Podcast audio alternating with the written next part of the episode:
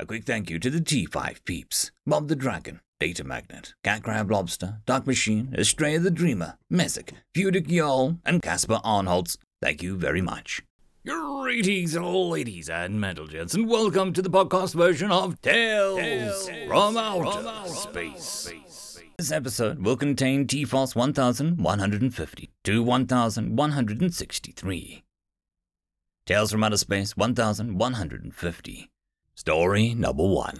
Humanity Lived On, written by CT24601. Tell us again, Uncle. Tell us again of the stories of your planet.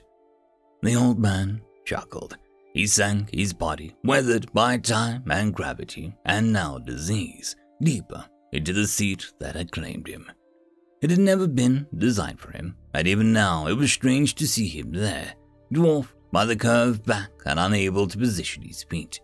Yet, there was not a man, woman, or child in the village who would question that it was his. Very well, the man said, his smile displaying both wariness and excitement. Which would you like to hear? Tell us about Washington, the boy shouted towards the front, his antennae twitching excitedly. No, do Icarus, Gagarin. The children clamored, shouting over each other as their voices filled the crowded hall. Even a few of the adults chimed in, calling from where they lined the back wall. Stories of the heroes and villains, great adventures to tragedies, and the human knew them all. Even tales of their own venerable ancestors, great men and women of the village, who the old man had outlived by generations. Every villager had a favorite story, from the first human legends to the great battles of the Soul War, and they all sought to have theirs told. Yet there was one cry that rose above the others Tell us a new story. The chorus of assent rose from the villagers. A new story was rare even though the old man had enough to last a lifetime. Perhaps this would be one of the nights that a new story was told, when a new legend entered the village's canon. The old man shifted in his seat. Very well, he sighed. There is a story that none of you have heard. This is the story of a man named Alexei. A chorus of excitement murmurs were quickly silenced as the man began his tale. When the humans first made contact with another race, we were ecstatic. We had yearned so long to not be alone in the universe. It was only natural that we embraced our fellow travelers with joy and wonder. We spread across the galaxy, sharing and learning with all we found. But not everyone wanted to share. There were those who would fight and kill and take rather than cooperate. And so we met them in the thousand battles. They had heard this part before, of course. They knew the battles of Rigel and Betelgeuse, when human ships triumphed through wit and ingenuity. And they knew of Sirius and Vega, when a few hundred humans sacrificed themselves for the sake of their fellows. Yet, what followed came as a shock to all. But all of humanity's efforts were not enough.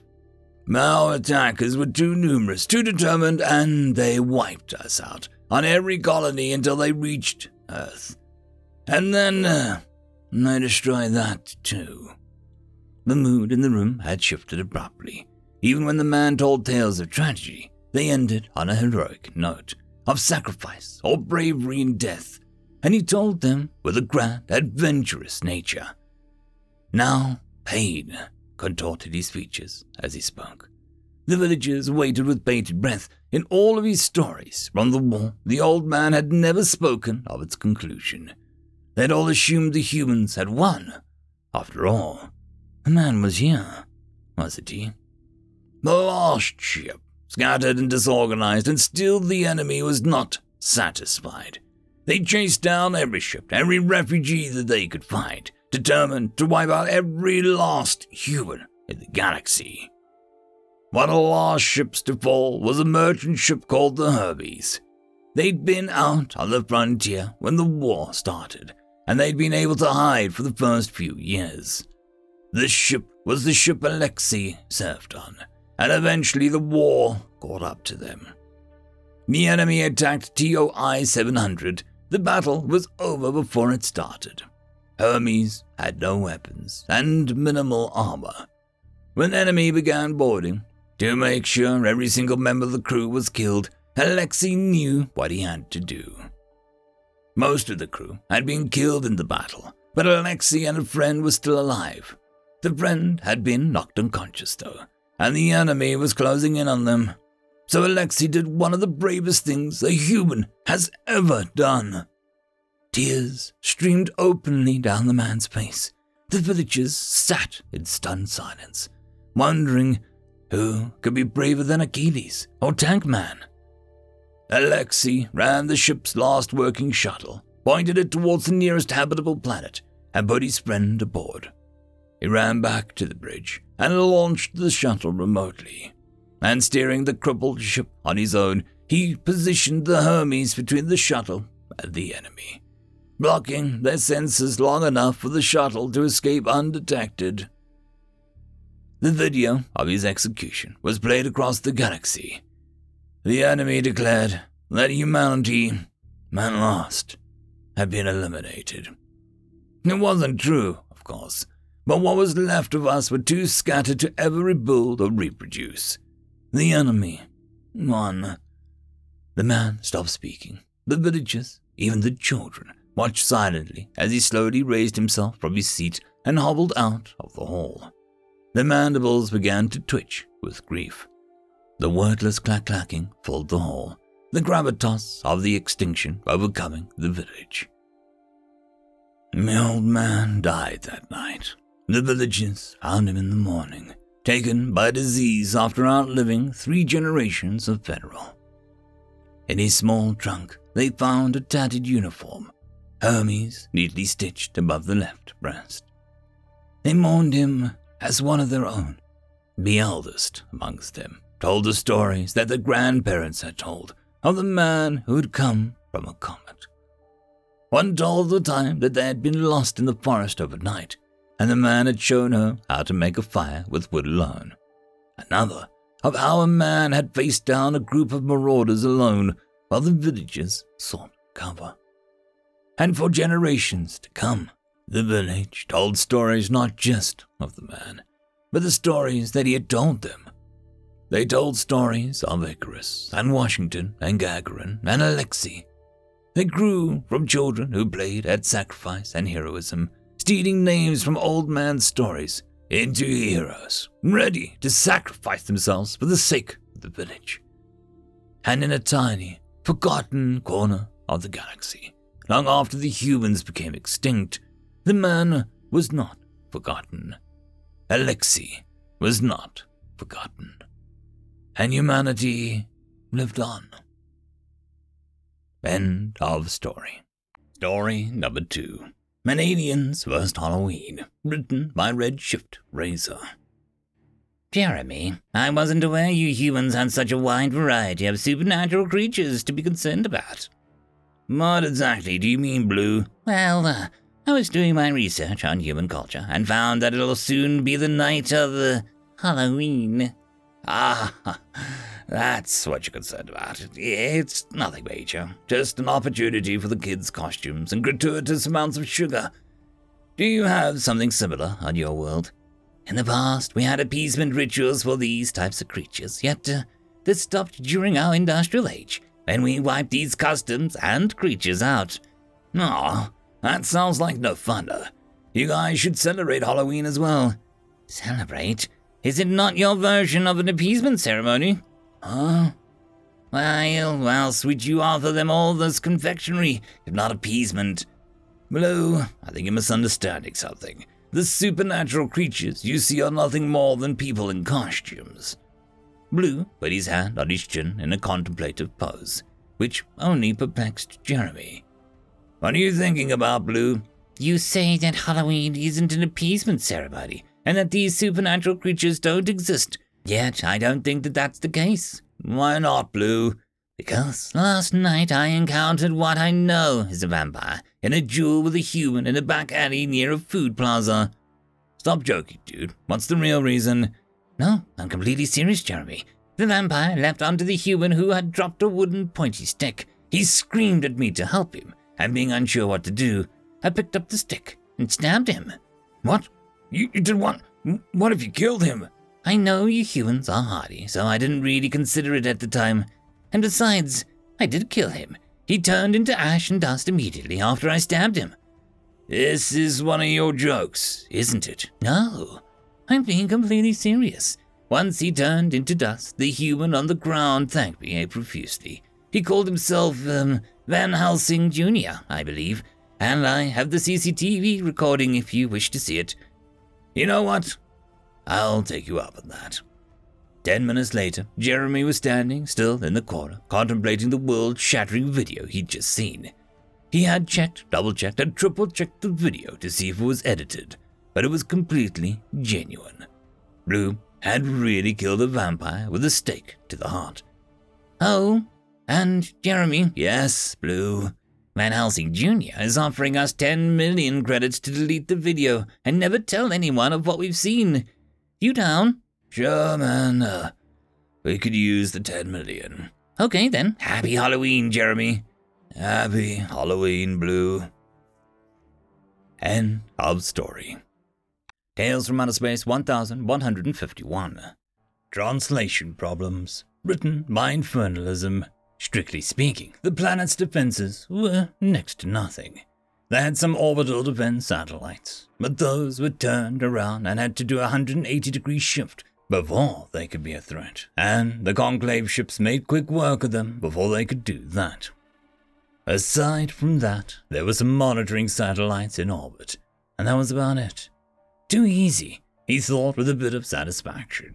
First Commander Stanek had executed some degree of difficulty to this mission, but thus far, it had been something a first year stalker could have done without issue. His subordinates reported that there were half a dozen small cities on the planet, roughly 50,000 sentients in total. He ordered his men to lock weapons on the cities, but not fire until and unless he gave the word. Others were ordered to begin hacking into the planet's datanet before he headed down to the hangar to his personal shuttle. He had a meeting and he didn't want to be late. William Nelson woke to the sound of explosions, far distance explosions and bright flashes of light in the early morning sky, far up in the atmosphere. The defensive grid, he surmised, slowly after a very long minute. He was foggy, but not from sleep. Bad, it had made hunting harder, but good, and it meant that he didn't remember much. That was very good. He became aware of another presence, another shuffling figure. Mary. Yeah, his daughter. Go back to bed. I'll go check on it. He had no reply from the little gangly limbed thing just a mild neutral sound, and she shuffled back off, yawning and falling back into the bed in the other room. He was nearly dressed when he heard the sound of a ship approaching, stepping out into the dust storm that rose up around him as the alien craft landed about a hundred feet away, just outside the Warden building. Weapons. Weapons fire. He knew that sound from when he'd been in the military. Short, hot sounds, like silk being ripped plasma weapons set to kill. He knew he shouldn't get closer, but there he was, all the same. Bodies on the ground, men being killed, larger figures in armor, rough, guttural sounds from helmeted heads. The gods were talking, yelling, fearful, but killed all the same. He recognized it when the aliens turned on him, turned their weapons on him, but he stood there like a lump. Whatever the reason, their weapons turned away and they scattered into the complex, looking for others to kill. Not him, for whatever reason, but others. He knew that was relevant, obviously, but he couldn't figure out why he'd been spared. The largest amongst them stepped forward, a strange looking thing, taller than him by a foot, and he wasn't small. Bulky, mainly in the upper chest area, thinner legs, and they bent backwards, ending in boots that looked like hooves, not feet. Odd. The thing was talking at him in a strange tongue for a few seconds before chuffing strangely, and then words started making sense. I apologize, human. I forgot to engage the translator before I started speaking. Human words, strangely accentuated, and the thing was taking off its oversized helmet. Horns, jagged and pointed and chaotically formed, branching out in a strange pattern over the being's head. No hair. Four eyes, two pairs with one over each other, yellow as the sun, big teeth, and a big shark's grin. Wasn't that a sign of aggression in most species? Stellick stared at the dumbfounded, or just dumb, human standing before him for another few seconds, waiting for some kind of response before his eyes fell to the collar and he cursed to himself, and then out loud. Ah, Barbaric! Reaching down to one of the dead soldiers, he pulled the dead body up with one hand and activated its wrist computer. With the other, he drew a few clicks. William's collar beeped three times and then fell off of his neck. There, that should make things a little easier. I was putting it lightly. In moments, William began to really think again for the first time in, well, a really long time. The sun seemed brighter, the forests around were greener, the bugs were louder, and the blood on the ground was much more crimson than a few moments ago. The grey world fell away, and a big alien hand fell onto his shoulder. Let's go inside and talk. Thirty minutes later, Stellick could not believe that he was talking to the same dull eyed simpleton that had walked up into his firefight. This human was sharp eyed and quiet, but a true sense of intellect about him. Bill, he was called, and he was listening intently to the conclave soldier's story with great interest. A hundred species. A hundred peoples, yes. A real peoples, not prey species. We call ourselves the conclave. The real name is beyond the human tongue, but that's as close as we can get. We have some trouble still with your language. And Earth refused to offer to join because you wage war on these prey species. The huge soldier chuffed again, a kind of laughter, Bill surmised. They loudly refused with a great self righteousness and indignation. That sounds like Earth, all right. They shared some laughter then. Bill was incredibly at ease here, and his tone oozed with interest and curiosity. Stellick could only shake his head. How they could lock this man up, he could not understand. What was your crime, Bell? Bill, uh, and I hurt people. I was in the military. We're all here because we hurt people. Because you're a person, and that's what people do. Stellick nodded his head, understanding completely. We are also condemned for the same thing. We are not prey animals. So, um, you're at war with Earth now? Earth and about six other empires of pacifistic bleating animals. They send envoys and ambassadors and peace offerings. Earth, at least, is fighting back. We keep offering admission and they keep refusing. Perhaps after they lose a few colony worlds, they'll reconsider. And you're here, why, out of some errand of mercy. That brought a grated chuffing and a slap of a big booming hand onto a warden from warden's desk. The warden and the rest of the guards, all dead, were being burned outside with a great pomp and ritual while a hundred college humans stood dumbly around and watched without quite understanding what was going on, but watching intently all the same. No, human, we wish to have you join us to fight our own kind. Even with Bill's measured tones, there was a heavy hint of disbelief here. No, again, to find other species. We could not ask you to find your own kind, mostly because we do not truly trust you yet. But perhaps in the future. Perhaps. So we'd be your uh, mercenaries. Of a sort, you'd be probationary members of the Conclave, after a few years, you'd be granted full citizenship, the rights to settle your own world, even control over Earth worlds that we conquer. They would accede to your rule before that of an alien, I suspect. Bill made appropriate noises here, but did not agree. The whole world just us. Seems a bit unnecessary. The great horn being clicked buttons, scrolling through pages of data on the ex warden's computer. Yes, for just yourselves but we found that Earth humans have five prison worlds in the sector, all clumped up, all close to one another. We suspect for reasons of security. In total, there are 200,000 of your people in the sector that will qualify you for a world of your own. He clicked off the console and turned his full attention to the human. So, I hope you're not going to refuse our offer of service to the Conclave. I like you. I think your people would much rather bleed others than be bled. You would be correct, First Commander. So, um, you can speak for them, the rest of your people here. Bill had to shake his head. No. He had to take a deep breath and then continued. I need you to give us about a week. Alone. Turn the collars off, all of them, and give us about a week to talk it over. Bill, you have to understand, this is an all or nothing offer. We need your people in force, not a handful of people and a lot of food animals waiting to be slaughtered.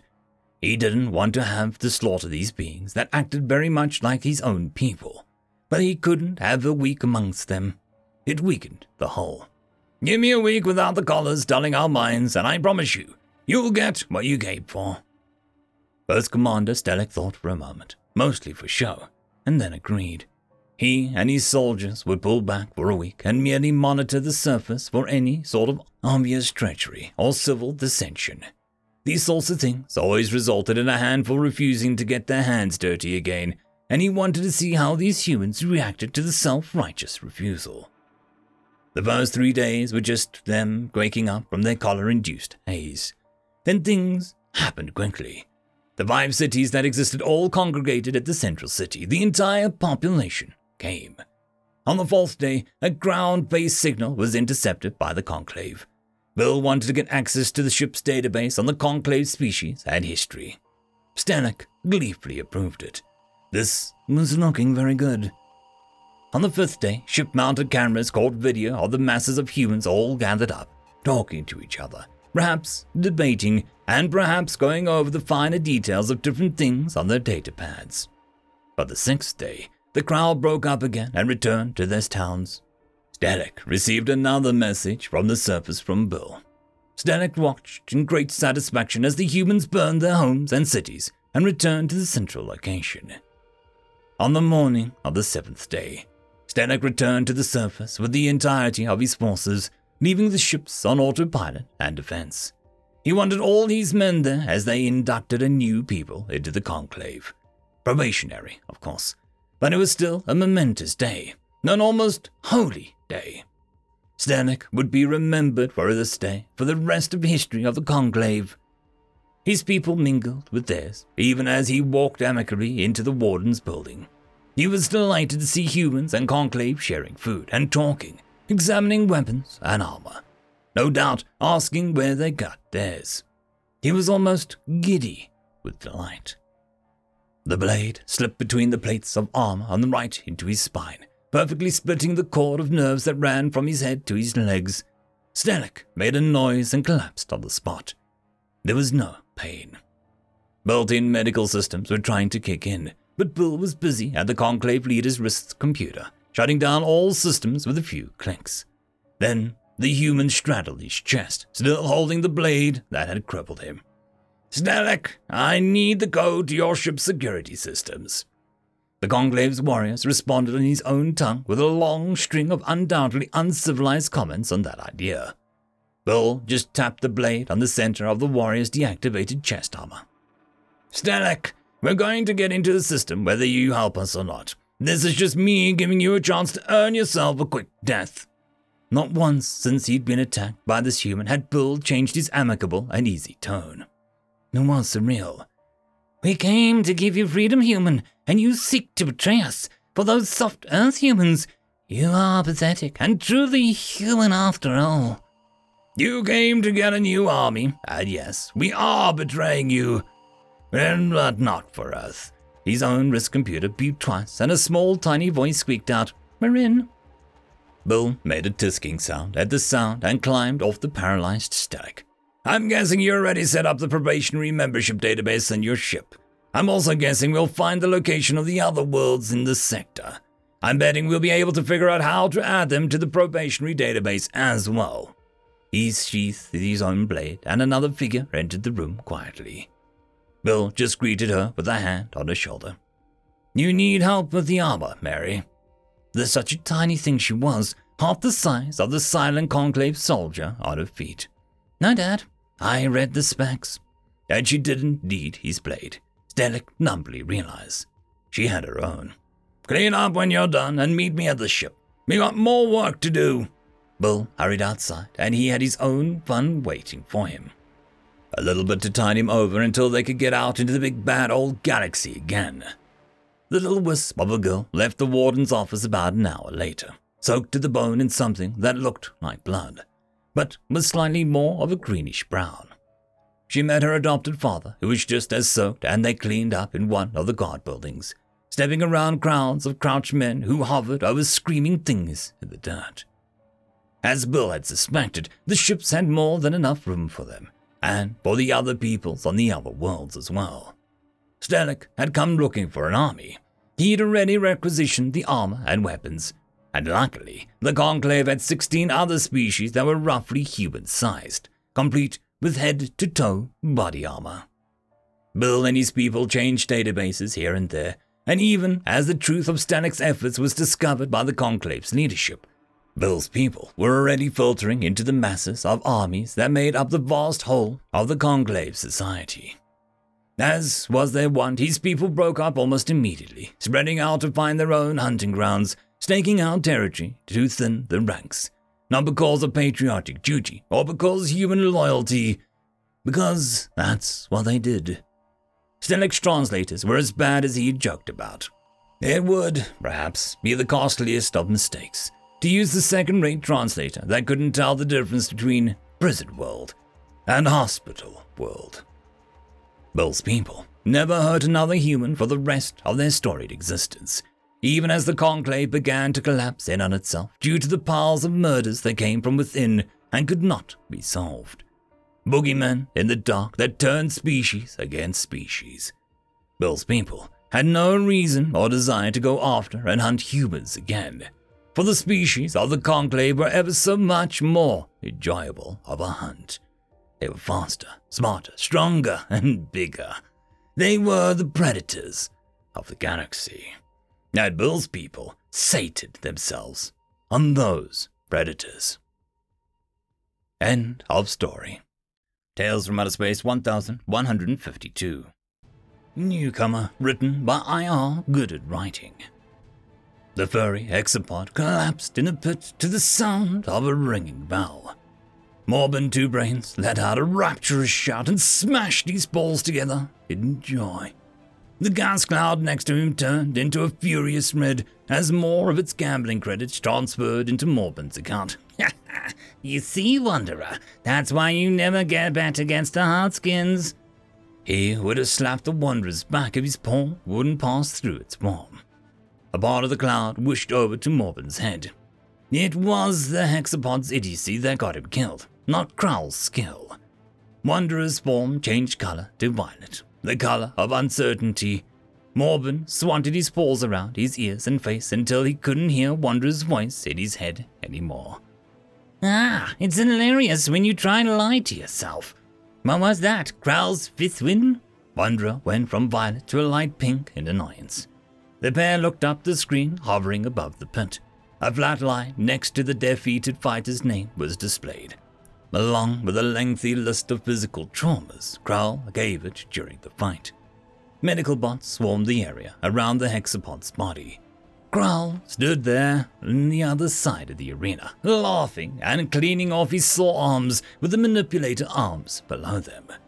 Each bot revealed a dozen different medical instruments from their forms and closed in around the hexapod. The list of injuries on the screen drained to nothing within minutes. A bot landed on the dead combatant's chest and released a burst of electricity. The fighter jumped back to life and landed on all six of its legs.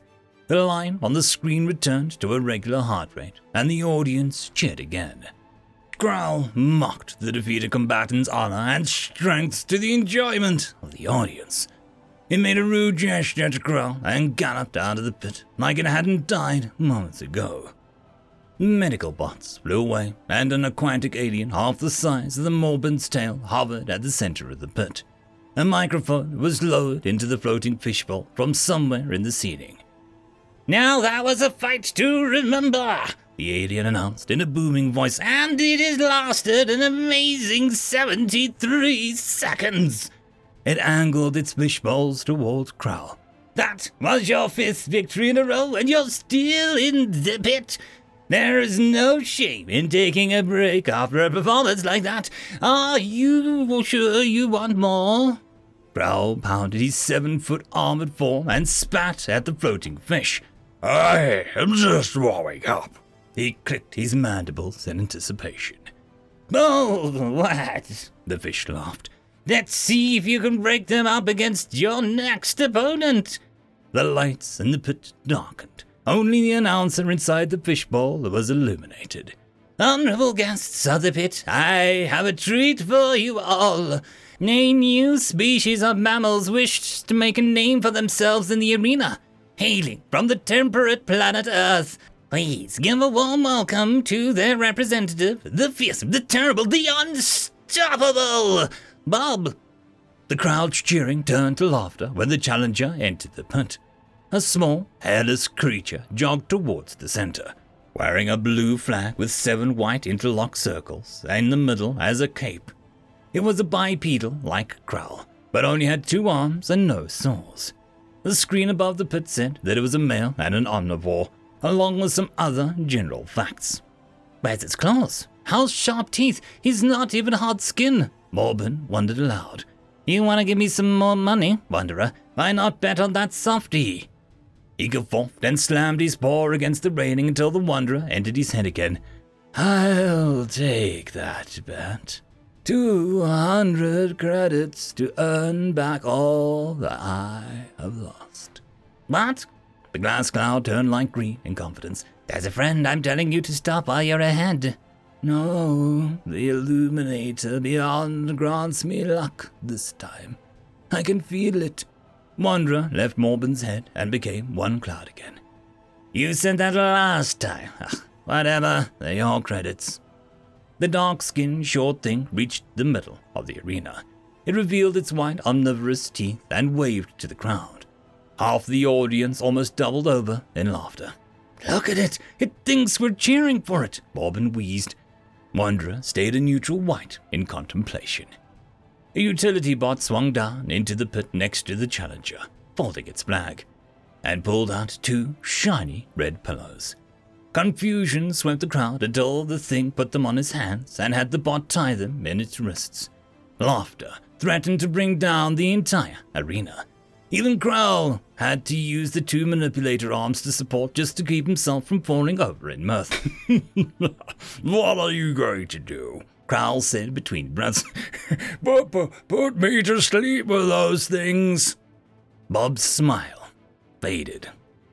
Yes. Growl approached the thing in the middle and loomed over it. His black exoskeleton was covered in colorful markings from the top of his head to his forked feet each representing a commendation earned in combat. The hairless challenger raised his gloves to his chest height and held them there. He looked at Growl, expecting him to do the same with his manipulator arms. Growl responded by swinging a sore arm towards his face. Bob ducked back with surprising speed. Growl laughed and clicked his mandibles, each opponent circling the other, looking for weak spots. Growl determined his longer reach would beat Bob's speed and charged in saw arms held at the ready. The edges were inches from Bob's face when he ducked out of the way again. This time, he rocketed a punch towards Kral's abdomen. There was an audible crunch as the audience gasped. Morbin instinctively reached for Wanderer in fear, and his paws met the air. Kral screeched in pain and spun to face the challenger. Tiny fractures walked away from the clear dent that the glove had made in Kral's armor. It's nothing, he roared to the crowd and pounded his chest with his sore arm. Bob stood hunched over on the other end of the pit, gloves raised to his face. Growl got down into a crouch, his manipulator arm supporting his two legs. The fighters approached each other again, ducking and weaving. Bob attempted to close in for another strike to the abdomen, only to have a serrated arm slammed down onto him.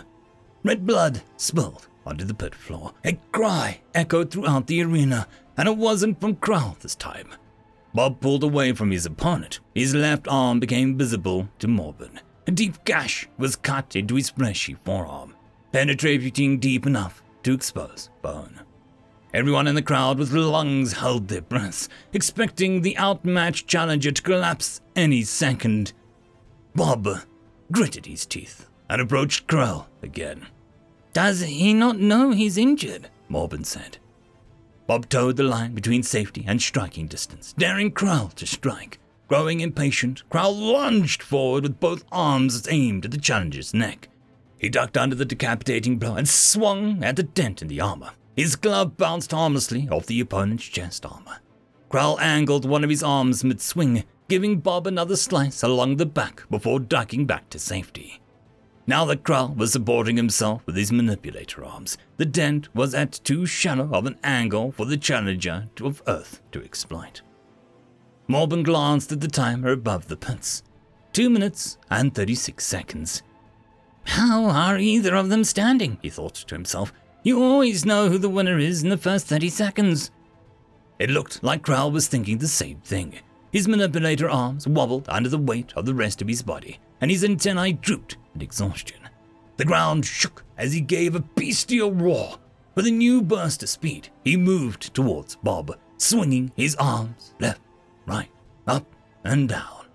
Bob dodged and ducked each strike, never quite able to reach back in return. Tiredness set in. Krell was forced to lower one sore arm to the ground to support himself. That's when the challenger made his move, dancing into striking range. The challenger pulled back his right glove for a strike, realizing the danger he was in. Krell raised his free arm to cut down his opponent. Bob's glove connected with Krell's chin, making a crack so loud even the viewers from the higher seats could hear it. His arms, ready to strike a moment ago, fell limp to the ground. The rest of his body followed with it. Slack jawed aliens of all races stared in silence. Bells rang after what seemed like an eternity. The sound broke everyone from their trances, and the crowd erupted in a genuine cheer. Wanderer shone a radiant blue in display of pride. Even Morbin, who lost all the credits he earned that night, wouldn't find it in himself to be upset. He looked up at the screen. The fight ended after 3 minutes and 12 seconds. A clear record for the pit and probably every other pit in the galactic sector. His eyes drifted to Krell's medical status. He was alive, but his exoskeleton was broken at the jaw and abdomen. Medical bots swarmed the pit, surrounding Krell and Bob. Both their injuries were healed in less than a minute. Krell opened his eyes and rose from the ground, his usual bravado gone. He hung his head, waiting for Bob to insult his honor and make a mockery of him. Bob approached the opponent, observing his deflated form. Good fight. He tossed his glove at the bot and left the pit. End of story. Tales from Outer Space 1153. Packing for his trip, written by Alt Cipher. The belt rattled as it hit the inside of his suitcase. Jerry kept his head buried in the closet, picking out which things to take with him and which to leave for now. The picture window in his room cycled through a handful of views mountains, oceans, forests, before settling on a river rolling gently through the prairie. I don't understand why you're doing this, Art asked from the bed. His forward paws were propped up on the outside of the suitcase, and his fluffy tail swept slow, lazy semicircles behind him. He glanced at the picture window, then ignored it. He hated the river view. It's, uh, j- just a treatment, Jerry said, his voice muffled by the clothes hanging in the closet. There's really nothing to worry about. He flipped through the hangers, looking for the one thing that he knew was there, but couldn't find. Man, I'm not worried, Scott said. Not exactly, anyway. It's more like, um, confusion, maybe? There's no anxiety, just, uh, curiosity. Jerry stepped out of the closet, holding two shirts and glancing between them. We talked about this, he said, tossing one shirt towards the suitcase and handing the other back into the closet. I'm going to the Robertson station for a course for genetic modifications. I'll only be gone a couple weeks, and Mrs. Jiang said that you can stay with her while I'm gone. Mrs. Jiang is our blind, God said, but she is nice. The part I don't understand is the genetic modifications you're talking about. What are those? Why do you need them? Jerry stopped picking out the clothes and sat on the bed, half turned to God. So inside every living thing is a blueprint of what makes them. A blueprint is called DNA. Jerry, God said, just because my people never discovered hyperdrive doesn't mean that we're complete idiots. I know what DNA is, and RNA, and genes, and the rest of it. I wasn't confused in the science, just the motivation. Oh, Jerry said. Sorry, um, it's just that, well, uh, you look like the pets we keep back on Earth, and it's easy to forget that you're not a puppy or a kitten. Yeah, God said. You have a lot of talking puppies and kittens back on Earth. We do not. I know, God said, as we've talked about. Now, why are you getting this gene therapy done? And why do you have to go a dozen light years to get it? Well, uh, Jerry said, Robertson Station is the closest place that you can do this. Our medical facilities here are good for patching you up if you get hurt. But if you need a specialty work, you have to go to Robertson. These, um, gene therapy is one of those things. Fair enough, God said. But why? Because this new treatment is meant to help humans survive better in deep space or extended periods in alien environments, Jerry said. What's that mean, survive better? You people are already God's perfect killing machines, God said. Why would you need an upgrade? It's, um, it's not really an upgrade, Jerry said. Over time, little changes add up. Too little gravity, and our bones get too weak. Too much gravity, and our hearts give out. Too little or too much oxygen causes our problems. Same with all kinds of trace minerals in our food. These treatments are meant to make us a little more resilient to these sorts of things. I was selected as one of the early adopters out here at the edge of settled space. You mean human settled space? God said. Well, yeah, Jerry said. What did you mean by we're God's perfect killers a minute ago? You are, God said. Remember the Veladae? Humans wiped them out in under 30 years. That was a war, Jerry said. Bad things happen in war. We tried to peacefully resolve it, but the Veladae wouldn't negotiate. It's terrible, but what happened to them, but, uh, that was them or us. What happened to them? You happened to them, God said. It wasn't some random stroke of luck or errant asteroid or supernova. It was humans, and yes, it was a war, and yes, bad things happen in war. But you still exterminated them. We also freed multiple planets that they had subjugated, Jerry said. I'm not denying that good came of it, God said. Or that you weren't right to do it. What I am saying is that you killed the race of killers, and that's not the only one. You're not going to bring up the fedge again, are you? Humanity has apologized for that over and over. We spent trillions trying to make that right. Uh, it was an accident, Jerry said. I believe you, God said, and I know humanity feels terrible about it, but it doesn't change the fact that you almost wiped out an entire race before you knew anything about them. Your people are such good killers, you commit genocide accidentally. That's hardly fair, Jerry said. Alien biology is tricky, and as soon as we realized what was happening, we tried to fix it as quickly as possible.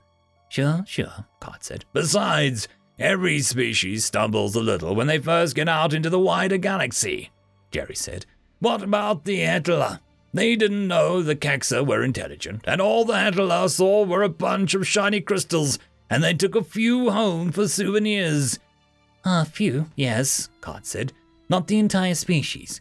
But if you want to say that everyone stumbles, then let's talk about your homeworld. You're still the most lethal species known in the galactic community at large. You've never been to Earth, Jerry said. No, God said. But this outpost of yours has thousands, maybe millions, of shows and articles and books about your homeworld. Earth may be the most over-documented planet in the galaxy.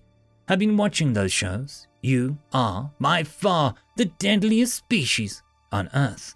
What about sharks? Jerry asked. Ten meters long, row after row of teeth, never sleeps, can smell a drop of blood a mile away underwater, and can tear a man apart in seconds. That's your counter argument that there's a creature in your homeworld that lives in an environment that you are completely unsuited to, evolved to never come into contact with you, might be able to take out a human one on one. Tell me, how many species of sharks are there? I don't know, Jerry said. How many did there used to be? Jerry paused for a moment. Uh, more? That's right, God said. Because your people killed them. Only some of them, Jerry said. Some were on accident, but they're mostly protected species now, I think. Uh huh, God said. But it's not just sharks that are than people. Bears, bears are pretty mean. They're land animals too. Wolverines and honey badgers are pretty badass. And there's snakes and spiders. Some of them can kill a man with one bite. Rattlesnakes and cobras are nasty. A handful of animals, many of whom you've pushed to the edge of extinction. But let me ask you one thing. If you, meaning humans as a whole, if you decide to wipe out every snake and spider from Earth, could you do it? Oh, yeah, absolutely, Jerry said. That's my point, God said. You wiped out who knows how many species without even trying. You waged war against the most vicious species in the galaxy and won. How many wars have your own people fought amongst themselves? For all the data about Earth and its history, the files on humanity's wars are surprisingly thin. We know you've had several major wars, including nuclear, but the details are always glossed over. How many of your own people have you killed? As a race? Uh, no idea. Billions, probably, Jerry said. That's why I called your people God's perfect killers, God said. You deal death as easily as you breathe. Then why did you agree to come here and live with me? Because you're not a bad people, God said. Well, not in the main. There are bad humans, just as there are badly behaved people of all species. You are friendly and curious and surprisingly accepting of those different from you. But you are still killers, even when you don't mean to be. Most other species fear you, to some level at least. I had several friends of my own people tell me not to come here. They were worried that I'd end up dead before I'd even stepped off the transport.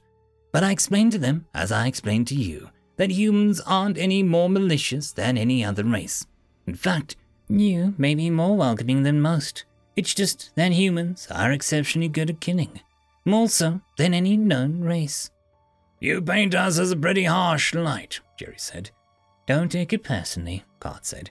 You can do no more change your nature than one of your sharks can. You are who you are.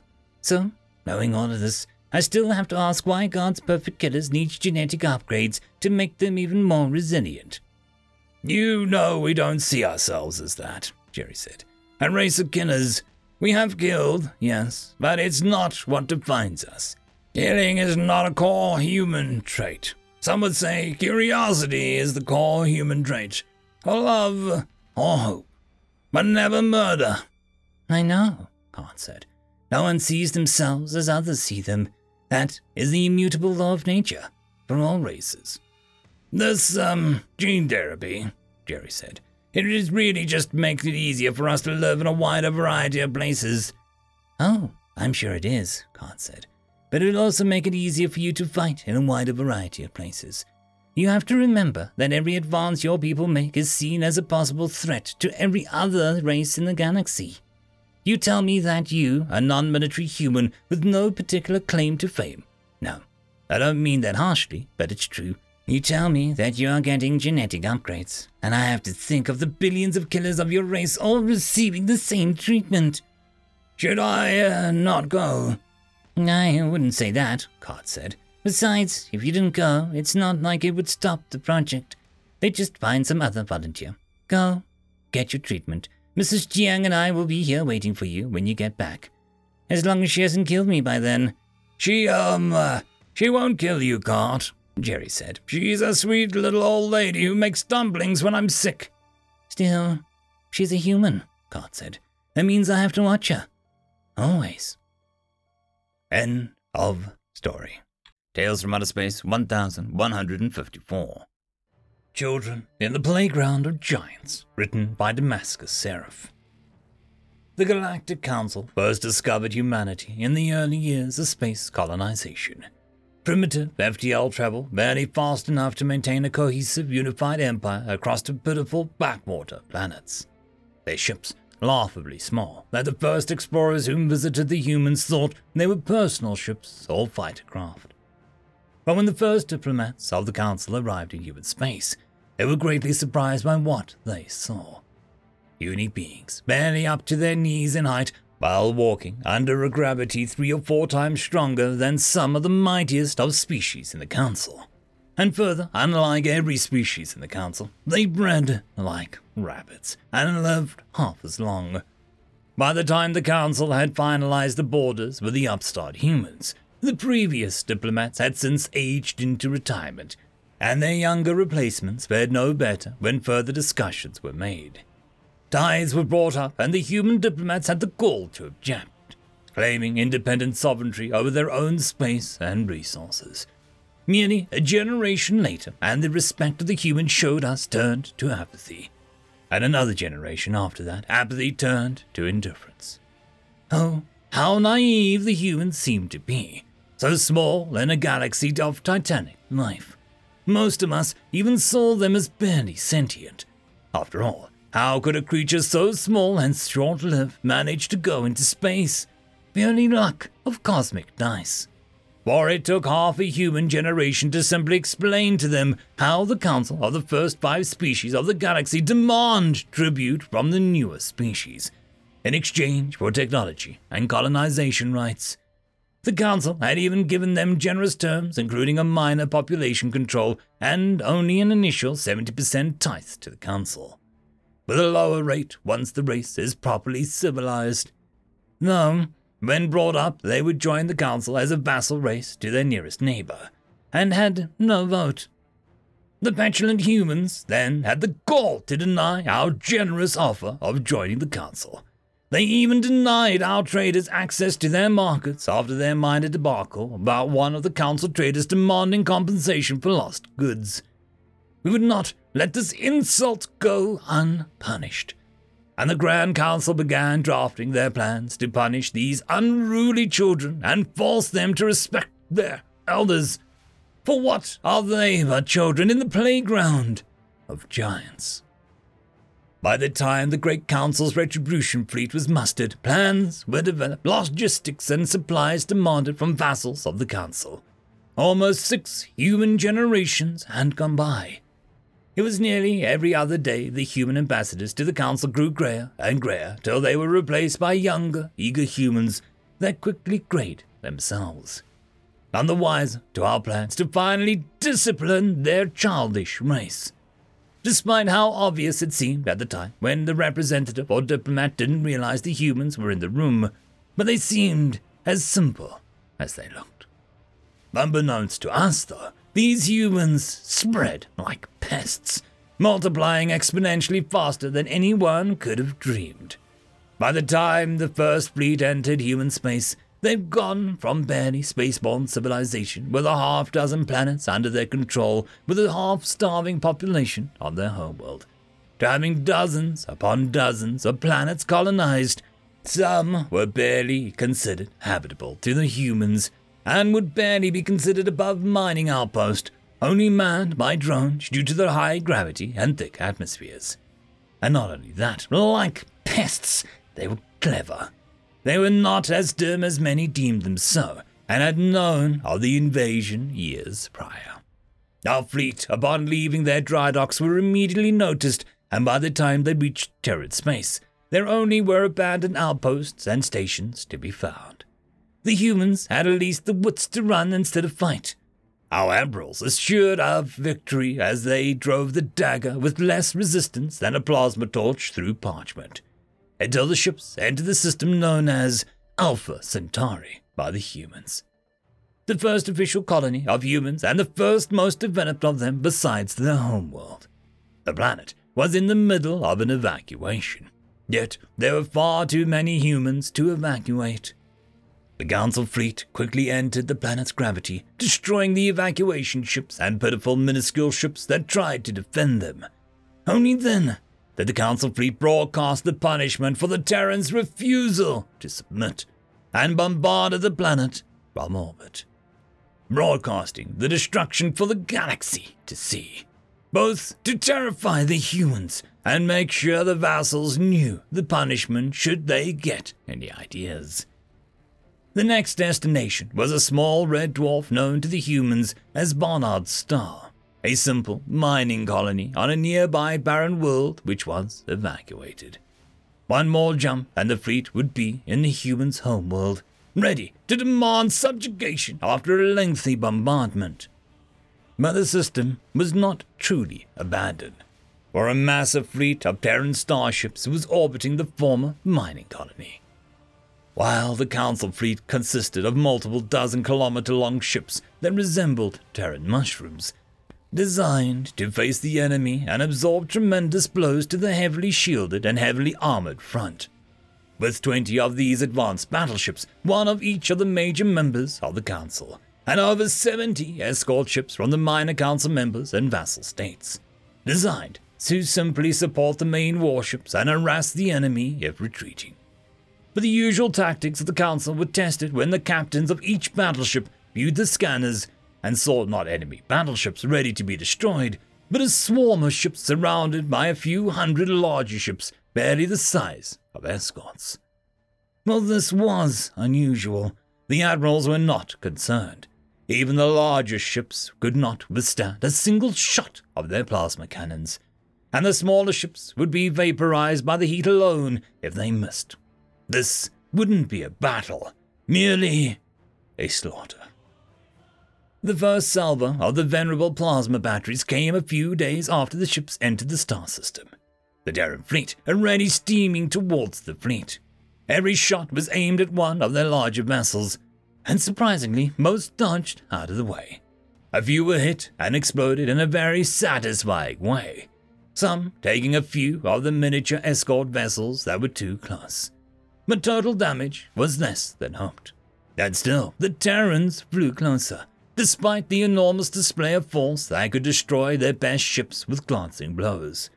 They should have surrendered. How foolish.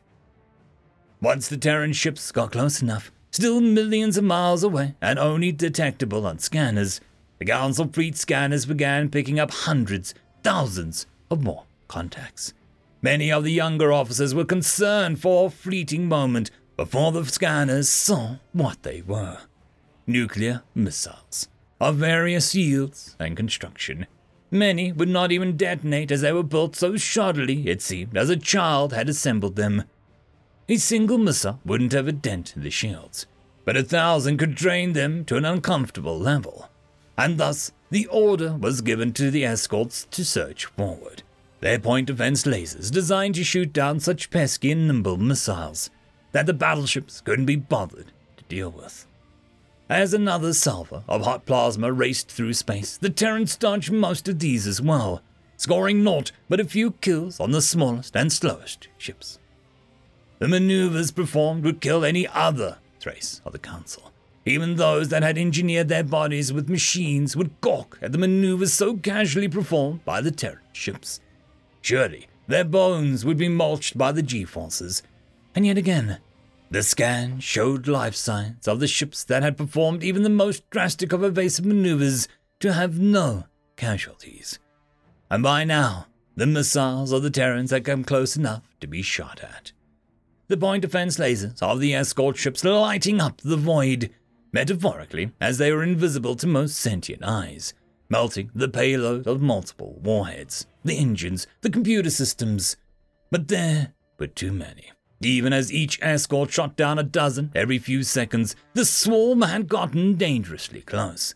Even the battleship's own point defense degraded themselves by having to open fire. Then, something strange happened. All the warheads fired out the missiles instead of having to deal with a few hundred remaining missiles. There were now a thousand or more active warheads flying into the void directly at the ships. Despite the escort's best efforts, the first frontline escorts were hit, lighting up space as each ship was hit by a dozen warheads, one after the other. But the scanner showed that those warheads were deemed shoddily construction as to not detonate, were merely fakes and designed to take shots for the real warheads to make. Ten escorts were annihilated by a barrage, their shields simply overloaded by the amount of firepower directed in multiple points of their shield, overloading them and allowing the rest of the warheads to detonate and melt the hulls to slag. This couldn't be. Normally, missiles were replaced with massive torpedoes centuries ago. A single massive payload armored and shielded to be able to make its target and destroy its target in a single blow. But these Terrans had discovered accidentally or not that the shields of the Council ships were weak to constant barrages. They were meant to deal with a single hard blows from a large caliber weapons at long range, and then recharge in time it takes for the enemy battleship to fire again. Relying on focus fire to take another battleship down if one side did not surrender before their shields fully drained. The admirals began ordering the ships to open fire fully. No more playing games with these Terrans that they were going to destroy them for daring to scratch the paint of the fleet, let alone destroy a few of their escorts. As the heavy plasma cannons once again fired, the Terrans were close enough that the medium sized guns on the battleships opened up. Now casualties started to pile up on the Terran side, as they had much less time to maneuver to avoid the beams of plasma. Yet an annoying number still dodged and avoided, now unleash yet another salvo of missiles as the Terran fleet began to spread out in wider formation up and down to both sides of the fleet in a large C shape. This time, the missiles specifically targeted the escorts, seeing them as the main threat to their barrages, and more exposed as they were in front of the mushroom shaped battleships.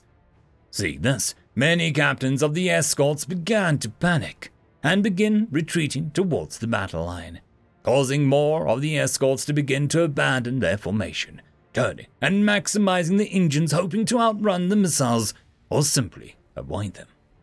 Turning off their comms as to avoid yelling from the council member admirals, ordering them back into line. Yet the cowardice was short lived, as a sudden decrease in point defense fire allowed a majority of the missiles to strike true, detonating one ship after another overwhelming their shields and allowing the next volley of warheads to reduce the ships to scrap metal.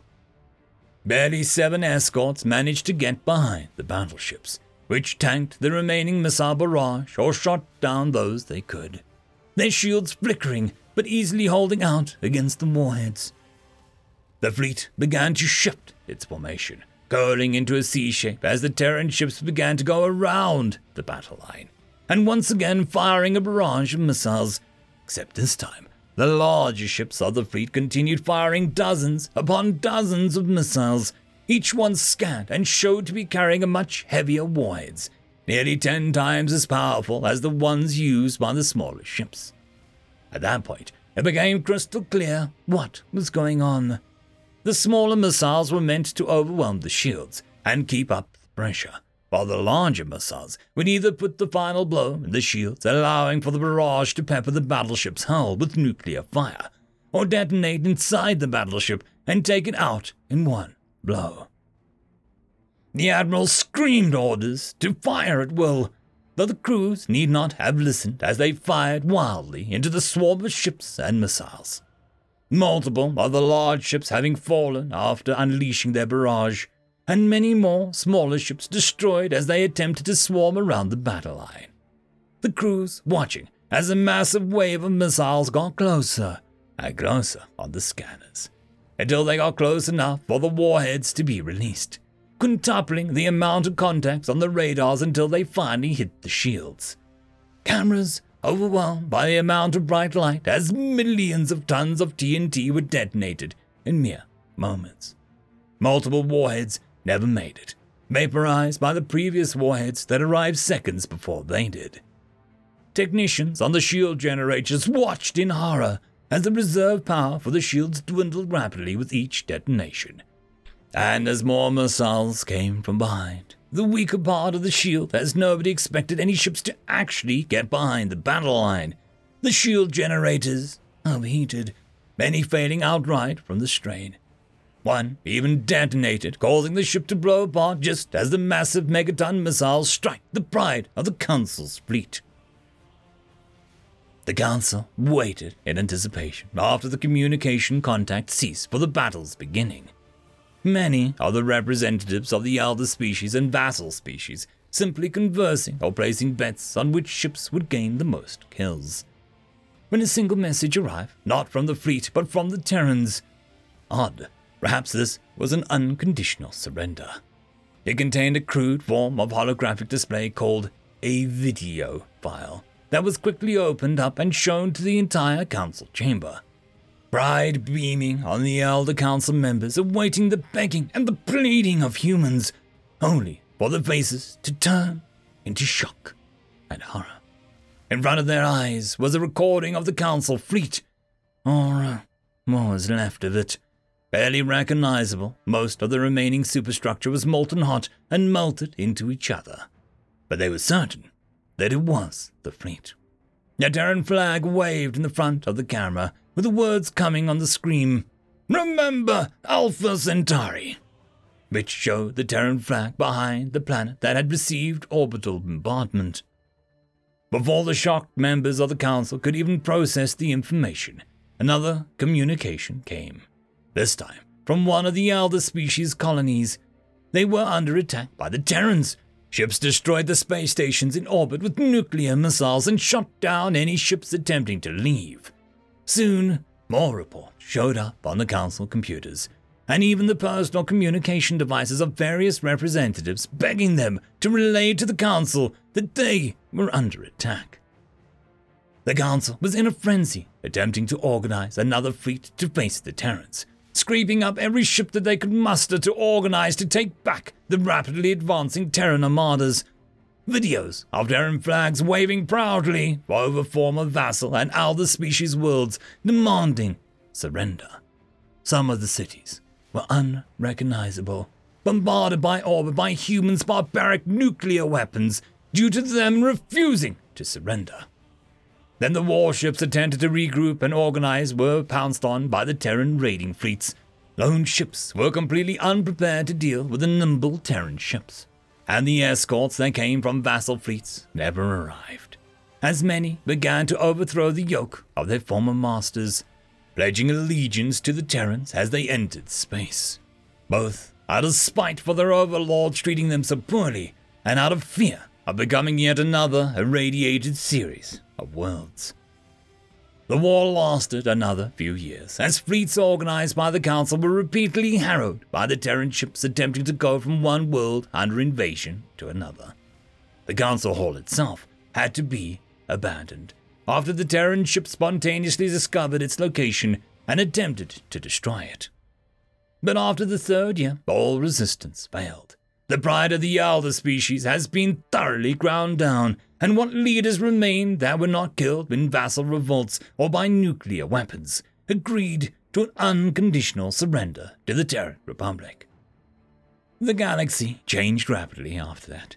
Everything the Terrans did was rapid, as their lives were so short they did everything as fast as they could. While those that survived the war were still in shock a human decade later of their loss.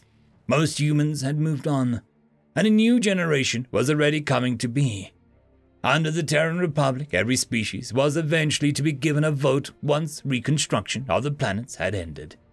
By the end of a century, most Terrans who had fought in the war were gone, with a new fresh wave of Terrans finishing the work the predecessors left, bringing a new peaceful age of equality between former vassal and elder species. The children who were playing in the giant's playground had brought the giants low, backed by nuclear weapons. End of story. Tales from Outer Space 1155. Exoshell, written by Looney123.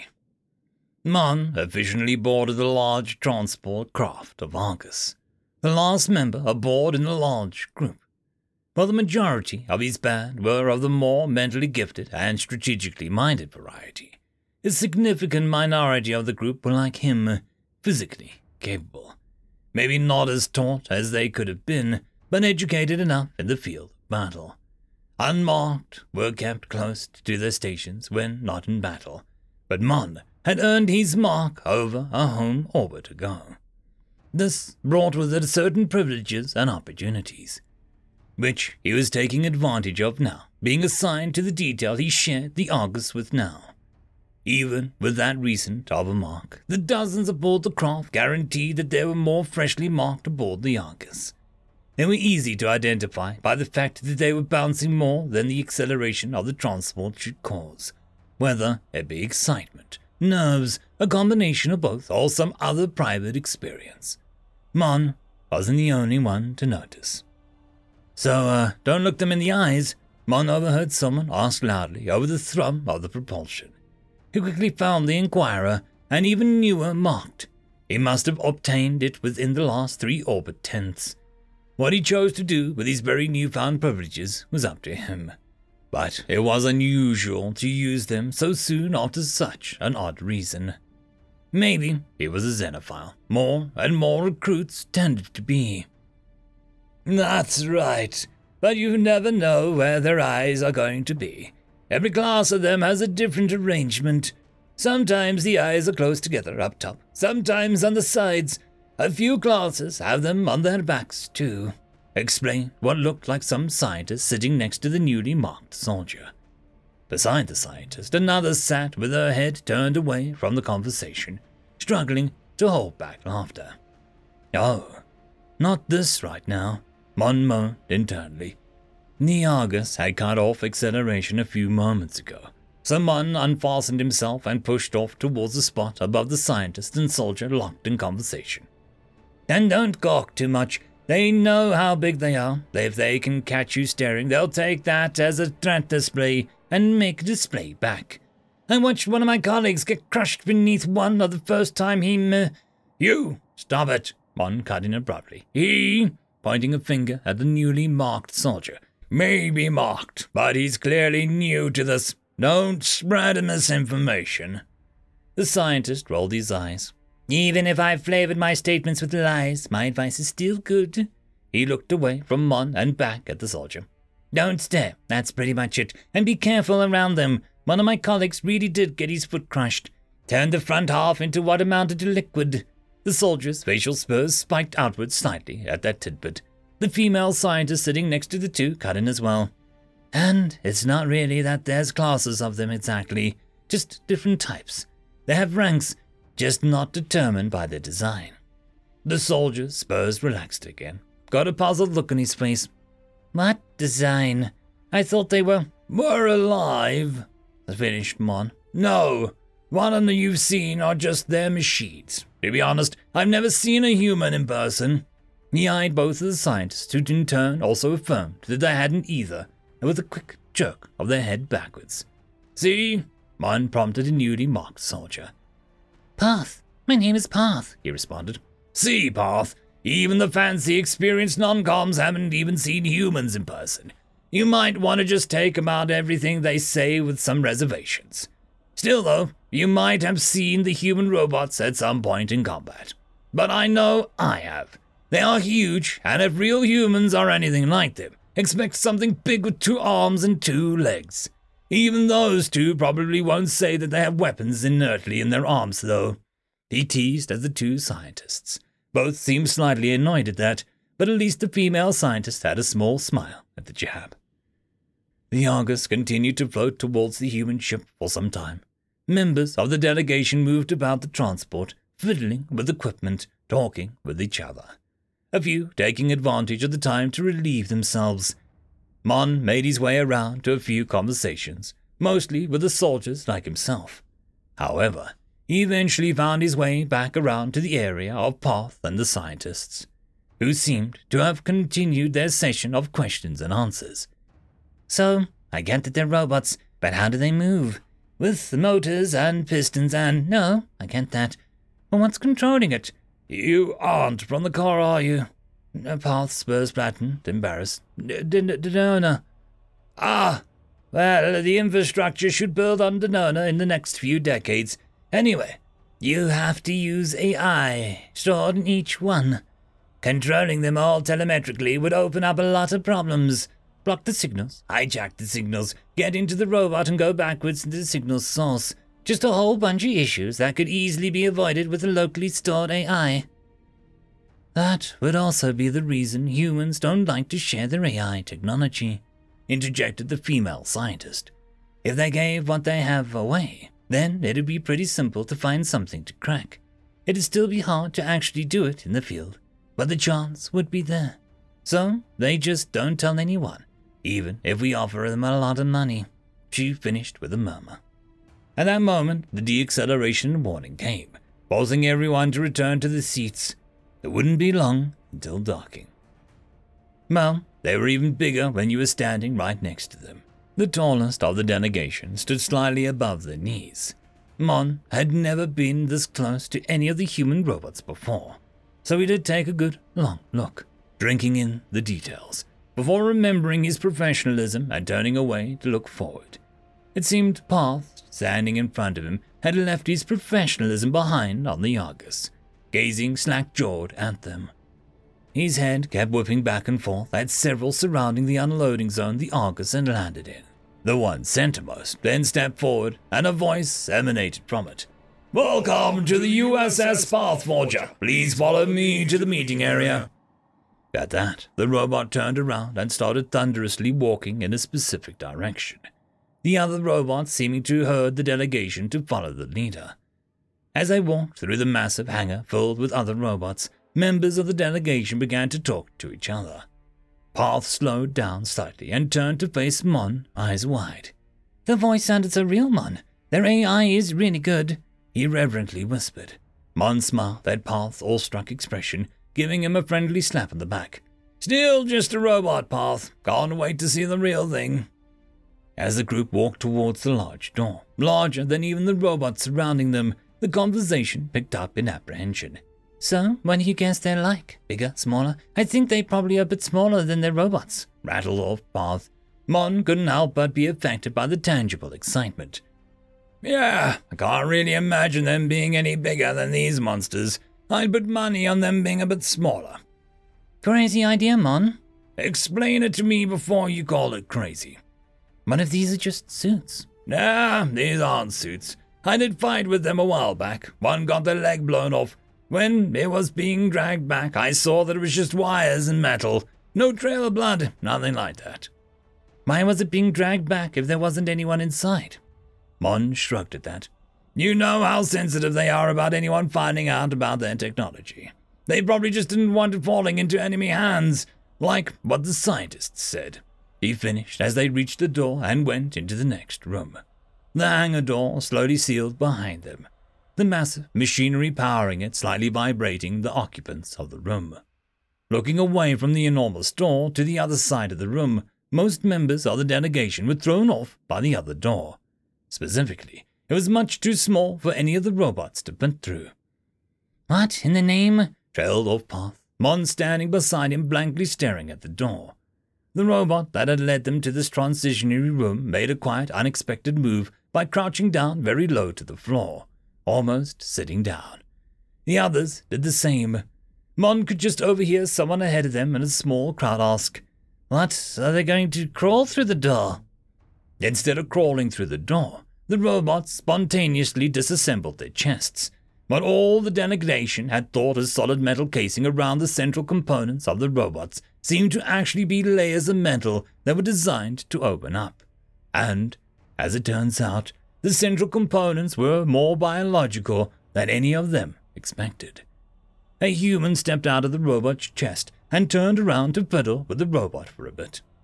Mon and Parth simply looked at each other, both dumbstruck. Okay, so they are suits, Parth. I don't know how or why, but they're suits. What in the name of cutting Parth's exclamation off, all the robotic suits jolted to life for a moment, closing up the chest cavities. The lead human turned from the suit to face the crowd. Uh, I apologize for not greeting you face to face earlier, but rules require use of mech suits while in the hangar area. Now, if you please follow me to the meeting area, he finished, turning to the now appropriately sized door and walking through it. The crowd compelled now to follow. As Mon walked through the door, he found himself behind two scientists from Argus. The male scientist turned to the female scientist, a giddy look on his face with spurs spiked upwards. One, one, one, one, one, one, one, one, one, one, and you can bet our budget I'm going to try and make one. End of story. Tales from Outer Space 1156. The Last Anzac, written by AK1308. What's that you got there? Nick looked up, then realized he had the badge in his hand again, turning it over and over, rubbing his thumb over the jagged edges. Um, oh, my grandfather gave it to me for luck before I shipped out. He said it was passed down through the family from before we left Earth. Huh. Okay. Can I see it? Jerome was a good trooper, and he had Nick's back more than once, so Nick passed the badge over without hesitation. Just be careful with it, okay? It's kind of old. Yeah, no shit. Jerome examined it carefully. What's it supposed to be anyway? A sunrise with ribbons attached? Nick shook his head. No. Grandad once told me that those rays were originally a collection of blades arranged in a fan. There's a crown in the middle, because they served a king, and the banner underneath used to say something, but most of it's been worn away by now. If he squinted, he could make out some of the letters Liam, Com, Terry, Fork, but not enough to get any sense out of them. The king? How old is this anyway? Back in the days where they rode horses and carried swords and stuff. Jerome's tone was teasing, but he wasn't being mean about it. I don't know, Nick shrugged. Grandad did tell me stories about how some of them used to ride horses into battle, but then they get off and fight on foot, so maybe. Anyways, before my family came off world, we were from a place called uh, Australia. That's where it's from. Never heard of it, though the badge is cool. I like the bit about the blades. Jerome passed the small piece of worn brass back. It's nice to have a bit of history to hang on to. He turned his head at the sound of a nearby explosion. Hang on, what was that? Nick slipped the badge into a pouch he normally kept it in. Sounds like something tripped one of the perimeter mines. Crap, not good. Proximity sensors aren't showing a damn thing. Jerome was all business now. If there's more than one of them, and they aren't showing up on sensors, we're in the crap. He hefted his Type 19 plasma rifle and thumbed the activation button. It hummed in his hands, coming to readiness in a few seconds. I'll go and have a look, Nick heard himself speaking before he realized what he was about to say. They can fool sensors, but they can never be able to get past the old Mark 1 eyeball. Jerome didn't contradict him, but the worry on his face was plain to see. Okay, but keep me posted. And keep your head down. Don't be a goddamn hero. No chance of that.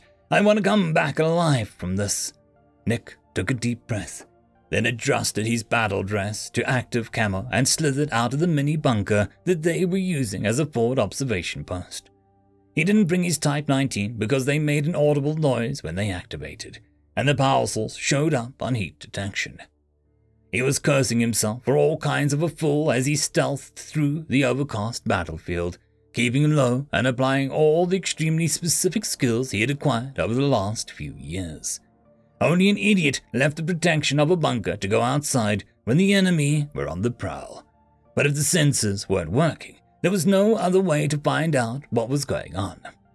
He was good at this. He knew it. Just how good, he was going to find out. About ten minutes in, he had his answer. A group of the enemy soldiers they called the Bastards, their species name being entirely unpronounceable by human throats. Even to his unfiltered vision, they shimmered and wavered as they crept across the shattered landscape, heading unerringly towards the mini bunker that he'd just left.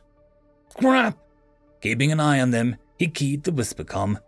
Got maybe, um, a dozen, heading your up until now, the whispercom had been thought undetectable by the bastards, but several of them reacted within seconds, turning and firing something in his direction.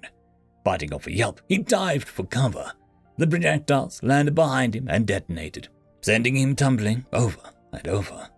Something hit his head, and the light splashed briefly before his eyes. The darkness overcame all.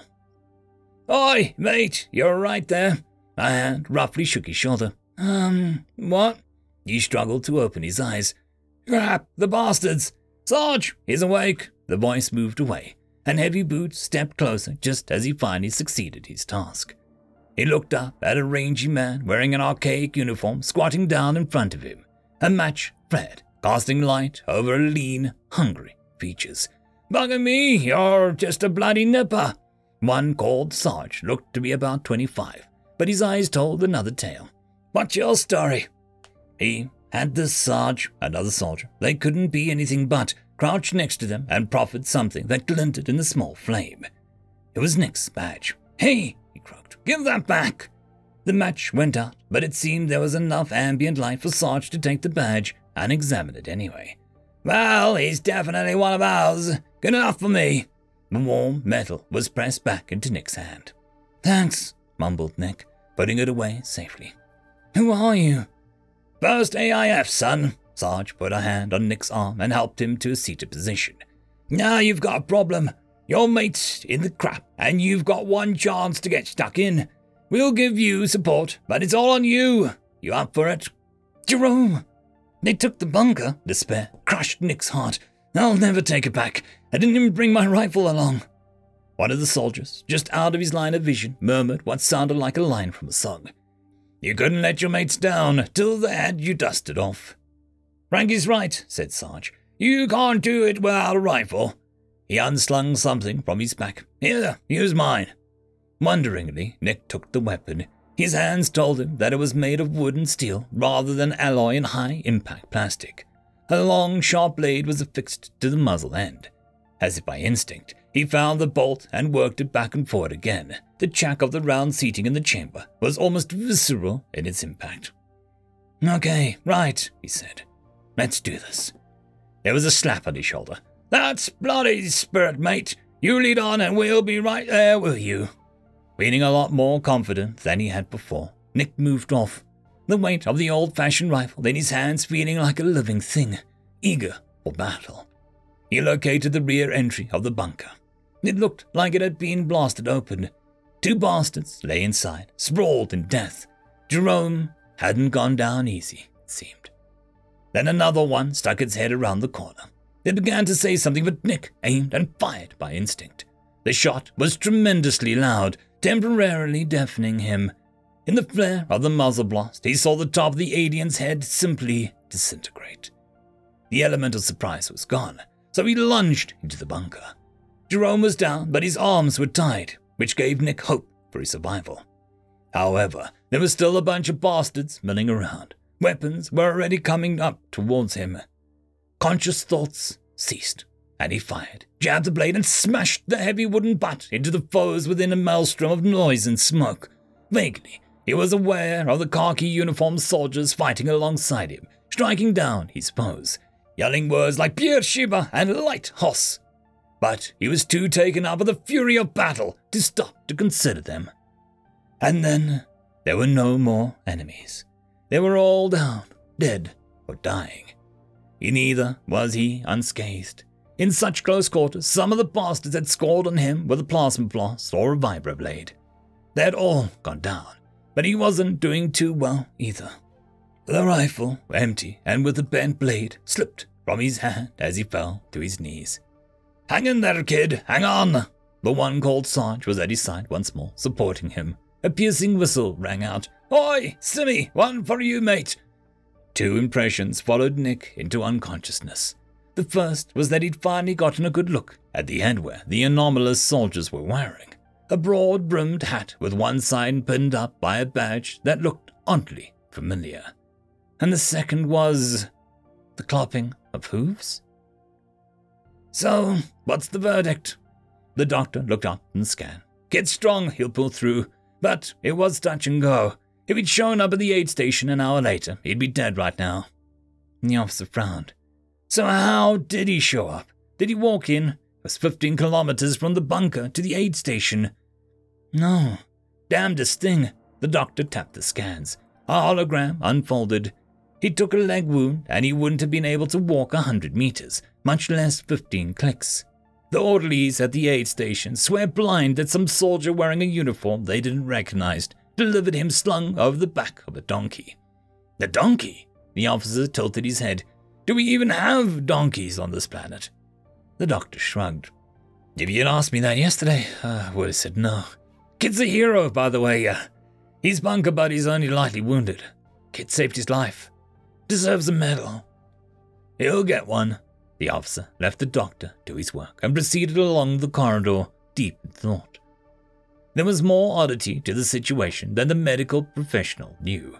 It examined the alien dead, and few of the wounds matched the Type 19 or the vibroblades they all carried.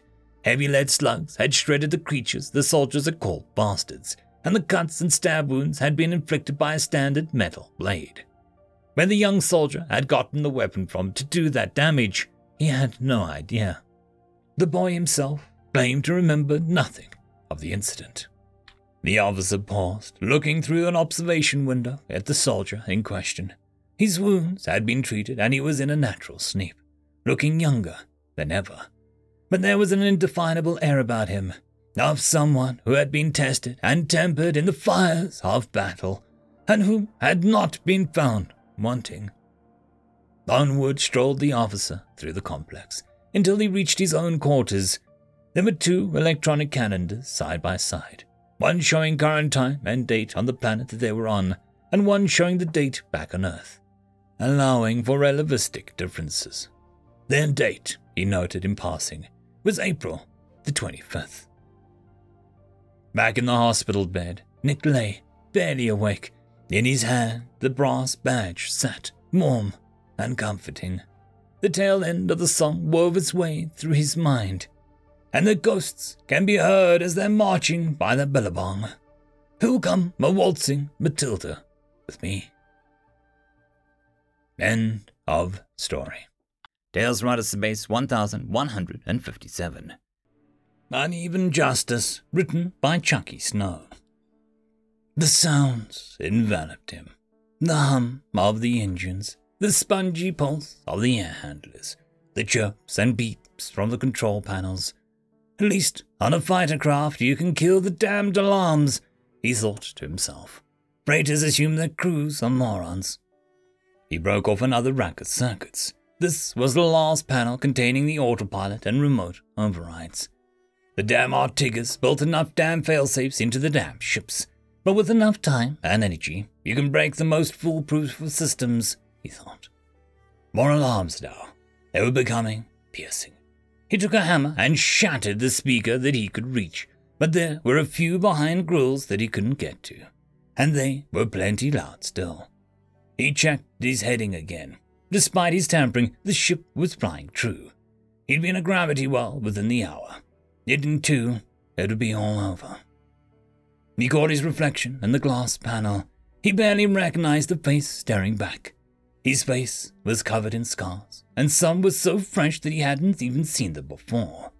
Just seeing a human face was odd enough these days. He hadn't seen another member of his own kind in over a month. He wiped some blood off of his cheek with the inside of his shirt, checked his watch, and left the bridge. The hallway leading into the main cargo base was flashing a brilliant green in time with the duller klaxons now filling his ears. He stepped over the dead body, careful to avoid the greasy pool of liquid slowly leaking onto the plating. The outriggers may have been some of the best weapons builders and sellers around, but they weren't very good fighters. He'd taken out a dozen crew, and it had only cost him the use of an arm. He considered it a fair trade. He opened the aft cargo bay and went in. As the doors closed, the alarms got significantly quieter. Normally, no one would be in here during a fight. So apparently, they didn't see the need for elaborate alarm systems. He relished the quiet. Moving along, he walked among some 50 quantum particle bombs that were strapped to the floor plating. They were big, ugly cylinders with little thought to aesthetics. They didn't need it. Dropped from orbit, they could just tumble around into the lower atmosphere and explode at the height. With an effective killing range of 40 square miles each, aim wasn't a major concern. He set about arming all 50 of the bombs. The job was easy but monotonous. He absently touched a well worn stud on his watch. A female voice started speaking. I hope this message finds you. I don't know how long I'll have, so let me start by saying I love you. You know I do. And I know you love me. But I just wanted to tell you one last time. He moved onto the next cylinder. Five down, 45 to go. They've breached the outer wall of the compound. Our boys are out there, trying to help the others that are left. But they're outgunned. It's only a matter of time. The orbital defenses did nothing. They must have been waiting for the last naval ship to start its sentry sweep of the rest of the system. The Navy knows what's going on, but they're hours away. We only have minutes. He pushed back a tear as he noted the frailty in her voice. They landed without any resistance. Despite all the drills we had, they walked all over us. We we know we only have 400 people, and certainly half of that are dead already. We saw the green phaser fire mow down what security forces we had. Then the boys and I helped the other settlers seal the compound. Green phasers meant Atricus weapons. It was the reason he commandeered the ship. It was the reason that he tortured the captain. You'd be so proud of Jeffrey and Luke. They can barely even hold up those rifles, but they wanted to do their part to defend our home. I didn't want them out there, but I know we're all going to die today. Governists don't take prisoners. At least I could do is let our boys die like men, instead of cowering in a hut like their mother. He threw a wrench across the bay, striking the bulkhead with a dull gong. He half cursed himself for not having a different recording to listen to, but his wife's dying words were still able to give him some comfort and resolve. So he let them play.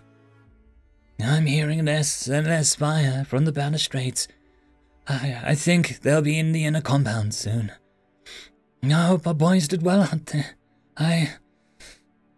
I'm gonna keep talking for as long as I can. Um, I. I don't know if they're gonna take out the antenna or come straight for the huts. Uh, I'm afraid of even looking outside. It's funny, but I take solace in the fact that the Griffinists don't torture, don't let you suffer. When they finally find me, I Imagine I'll be dead moments later. Henry, you'll be happy to know that I have a cobalt grenade on me. The pin is already pulled. When they shoot me, I'll drop the thing. If I'm lucky, I'll kill the ones that kill me. If I'm very lucky, I'll have gotten the ones that will have killed our boys. I think I can hear the bulkheads of the compound opening. That can only mean that they've breached the inner wall. So now, it's only a matter of. The recording dropped into a digital static for a few seconds before ending. Henry surmised that they had gone for the antenna tower first, then cleared the compound of the woman and children. He didn't know exactly how things had gone from there, but he knew that he sat with now a large pit, thanks to a grenade explosion. He also knew that despite being 11 years old, his son Jeffrey had shot his rifle until the cell had run out. It had taken DNA analysis to identify his eight year old brother. Henry played the recording several more times before finishing his work. He set about removing the tie lines from the bombs, leaving smaller deck lines in the interior units. He hoped that this part of the plan would go well when it wasn't critical. An hour to go. The ship was hitting the gravity well of the Krafani homeworld. He headed back to the control room. He had left the communications bench intact, there were messages he needed to play in a few minutes. It had taken him some time and a fair bit of torture to get the words out of the captain, but he was able to record what he needed. A bit of editing, and he had a few messages in proper Atricus voice. He guided the ship onto a shallow descent orbit. At the proper time, he played messages number one. This is cargo ship AT-846. We are experiencing engine trouble and are jettisoning some cargo. Cargo will burn upon entry, the captain's voice said, sounding nervous and understandably considering the supposed circumstances. Henry then blew open aft cargo bay exterior doors. The venting atmosphere easily blew 30 of the bombs out behind the ship. They rapidly drifted apart, but they were all planet bound. Henry hoped that no one bothered to scan the debris. He turned off the communications and headed to the engine room. Henry had fitted remote detonators to the side of the antimatter bottles. Each of the four main bottles had their explosive equivalent of tens of bombs now drifting planetward. The bottles were incredibly tough and had a wide array of safety features. Normally, they could take even a terminal impact without issue. But the right explosives at the right spot and they'd pop right open. The explosion would be instant and impressive. The ship should be able to take half a continent he activated the triggers with a remote detonator in hand and returned to the bridge. As he turned on the radio again, a cacophony of messages blared out at him. Ignoring them all, he played message number two. This is cargo ship AT-846. Due to engine troubles, we are unable to hold orbit. We are attempting to make planetary touchdown. We will be jettisoning further cargo and hazardous material. Henry put the message on loop and went to attitude controls. He rotated the ship around until the open cargo doors were at a leading edge of the ship. Blowing the attitude thrusters to full load, he was able to impart nearly a full G onto the straps holding down the remaining 20 bombs. Those straps snapped as intended, and another 20 bombs began the decaying orbit ahead of his flight path. Henry closed the bay doors and righted the ship. Minutes later, the telltale red plumes of atmosphere started puffing by the main viewport. Henry dutifully slowed the descent of the freighter, aiming near the capital city. There was a large spaceport 30 odd miles outside of the city. Things would look normal, at least for now. Henry took a deep breath. Three years of planning had gone into this. It was almost over. He was probably at 50,000 feet and falling. Time to wrap this up, he thought. He set the radio to broadcast as widely as possible. Then he played his last message. This is cargo ship AT-846. We of the noble Artrigus are declaring war on the deceitful and cowardly Kifrinists. They do not deserve our business, but they do deserve our weapons. This is but the start of a glorious and righteous war. Long live Artrigus! The message had taken an hour to get out of the captain. For a fairly non-violent race, Henry had to admit the captain put up with a fair amount of pain before reading his lines. In moments, tug ships would be lifting off the surface to attempt to engage and buoy the freighter. Anyone remotely intelligent would now know what the ship should have been carrying, and keeping it off the surface would be an obvious move. Henry also knew that they wouldn't fire, but instead would be attempting to override the flight controls. The equipment for that lay broken at his feet. He saw the fur ships rising to meet him. They wouldn't be of any use. At a predetermined height, Henry blew the antimatter bottles. The resulting explosions ripped the atmosphere right off of the area of the planet. The half dozen people spared instant death in the capital soon died of asphyxiation. In all, 42 million died just from the ship's blast. Absolute chaos broke out across the planet, and no one thought to look at the lost cargo. For each quantum bomb was smaller than the smallest ship, and having no real energy signature of their own. They went quite unnoticed until they began blowing holes in the ground all over the planet. Of the 50, 30 exploded over populated centers. Another 25 million died from those bombs. Without any further evidence, the Kifrinists declared war on their longest ally, the Artrigus. The Artigas, in turn, used the full might of their weapon hordes to ruthlessly counterattack. Within days, the aliens that slaughtered Henry's family were warring with the aliens that supplied their weapons. Within a week, billions on both sides lay dead. Entire planets laid wasted. Henry would have been very pleased to know that the two sides were quite evenly matched. Their war of attrition would be bloody and would leave a scant survivors easy picking for the numerous races that once lived in fear of the two. But the last thought that ran through Henry's mind was the fact that the two races were hardly equal to the value he placed in his late family's lives. He lamented that it was the best that he could do. End of story. Tales from Outer Space 1158. The Grey, written by Destroyer Matron MK8. The Grey observed the remains from the comfort of the central hub. The vessel was saucer shaped, like its own. No damage could be seen, but it could feel the ship's pain. The cry had persisted, faint but desperate, over the many, many light years the Grey had traveled. The Grey had no name, no gender. Its people had no need such things. All were the Grey. Each was distinct. Through the Quem, the soul link, each of the grey was as different from the others as sight is different from sound. The grey knew words, but rarely used them. The Quem was enough. Four more of the grey joined the Quem. They observed, they questioned, they made a plan. The damaged ship quemed for help, but they had not been able to connect to it directly. They would go to the ship. They would heal the damage. They would find the cause. Two would remain and monitor their progress. The two would extract the three should the need arise. The three stood in the center of the ship. Lights surrounded them. The beam carried them through the hull of the ship down to the grass below.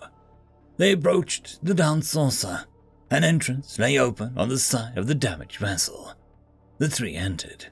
The three found no signs of life. The Grey was not surprised. If there had been any more Grey on the planet, they would have quemed. The dim starlight filtering through the entrance did little to illuminate the ship.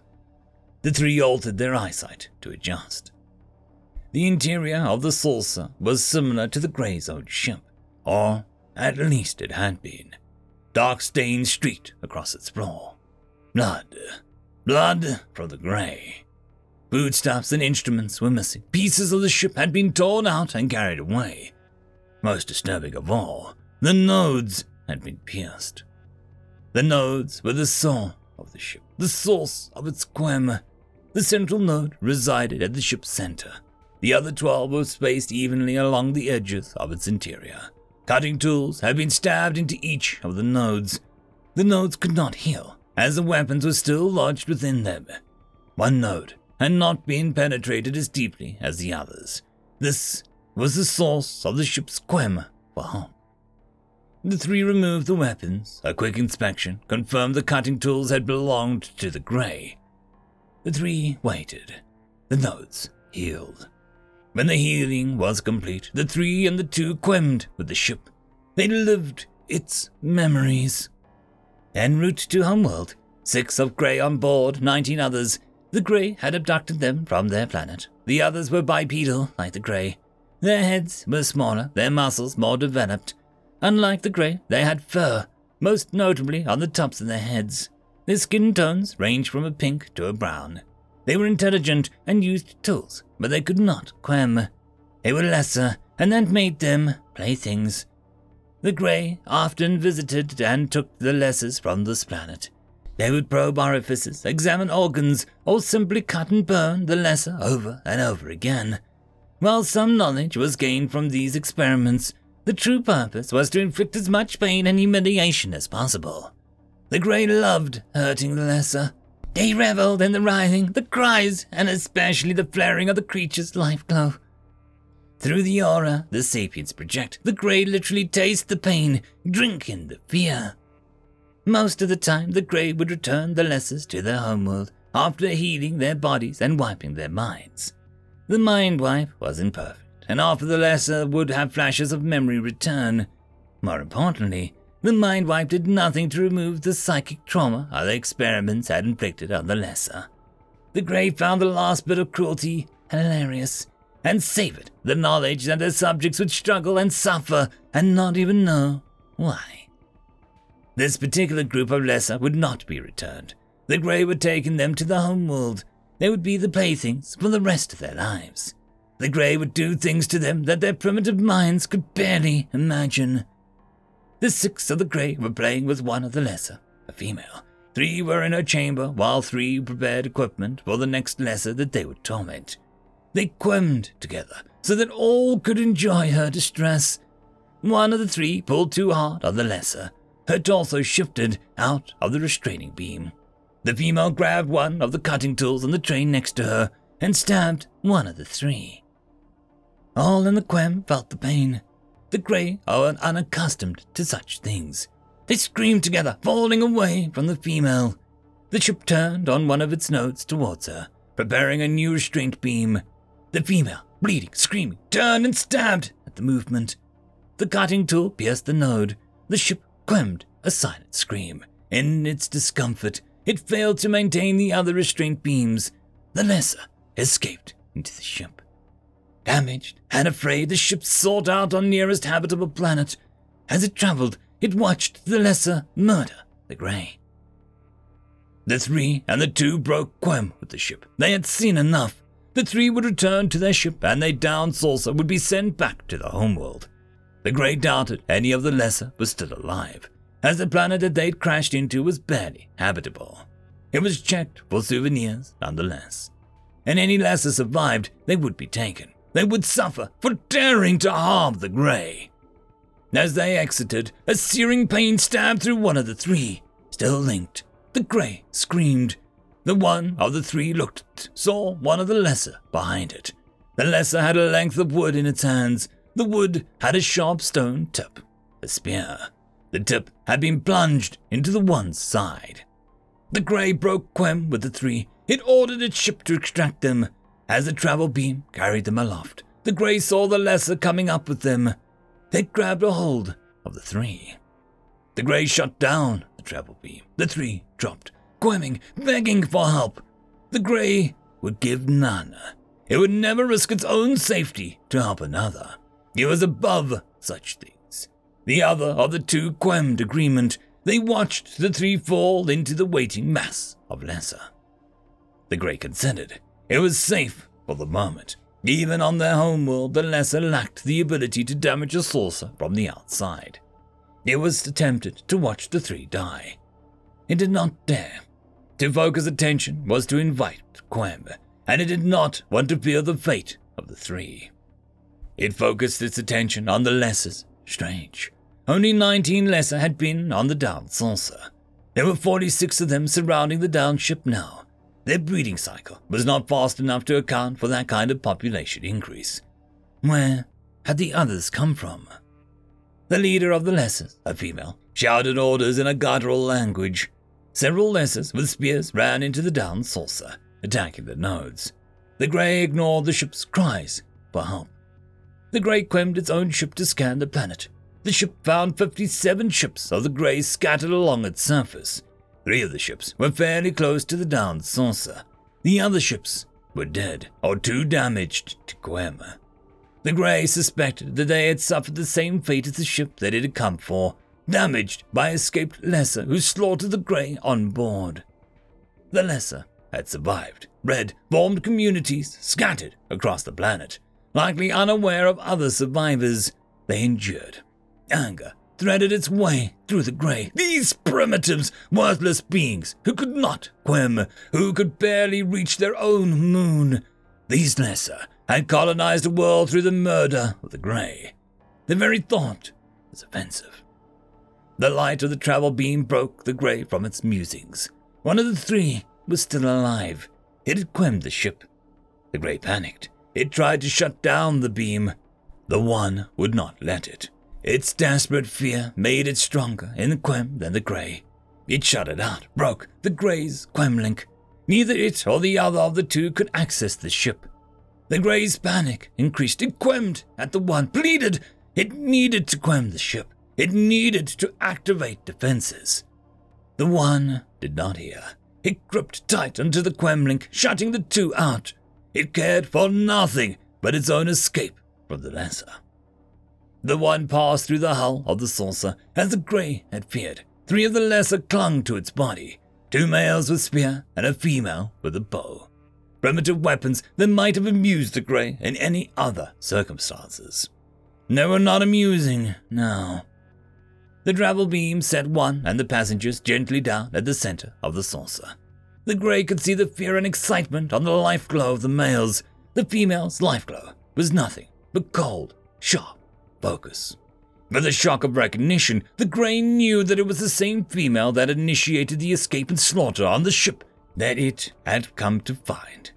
The Grey pressed on Quem, the ship, as hard as it could. One of the spear wielders thrust downward, impaling the one of the three. The pain broke the one's hold on the Quem link.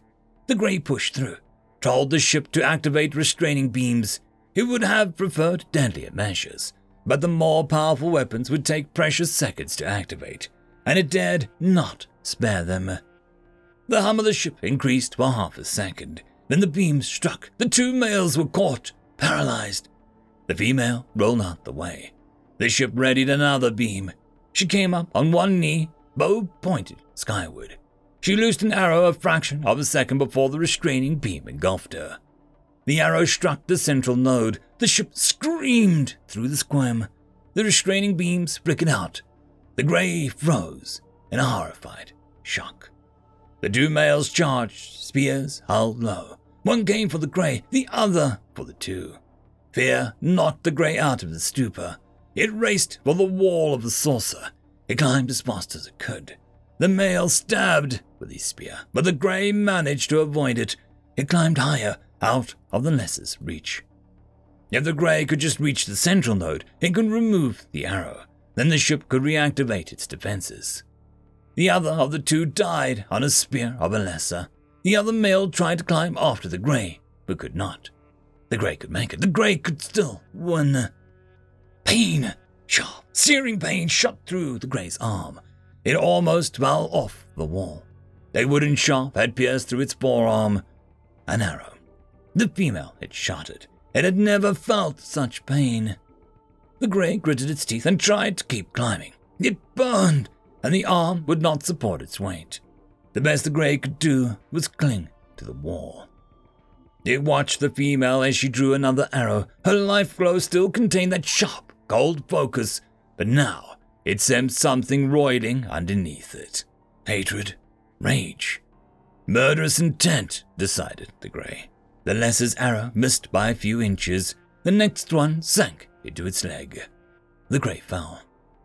The impact knocked the air out of it. The shock sent the pain of its wound shearing hotter than it thought possible. The Grey could do nothing but lay stunned, unable to gasp. The female lesser regarded it, arrow drawn. She barked orders at the males. then ran to the node, stabbing each in turn with cutting tools they found. The Grey recovered enough to gasp for breath.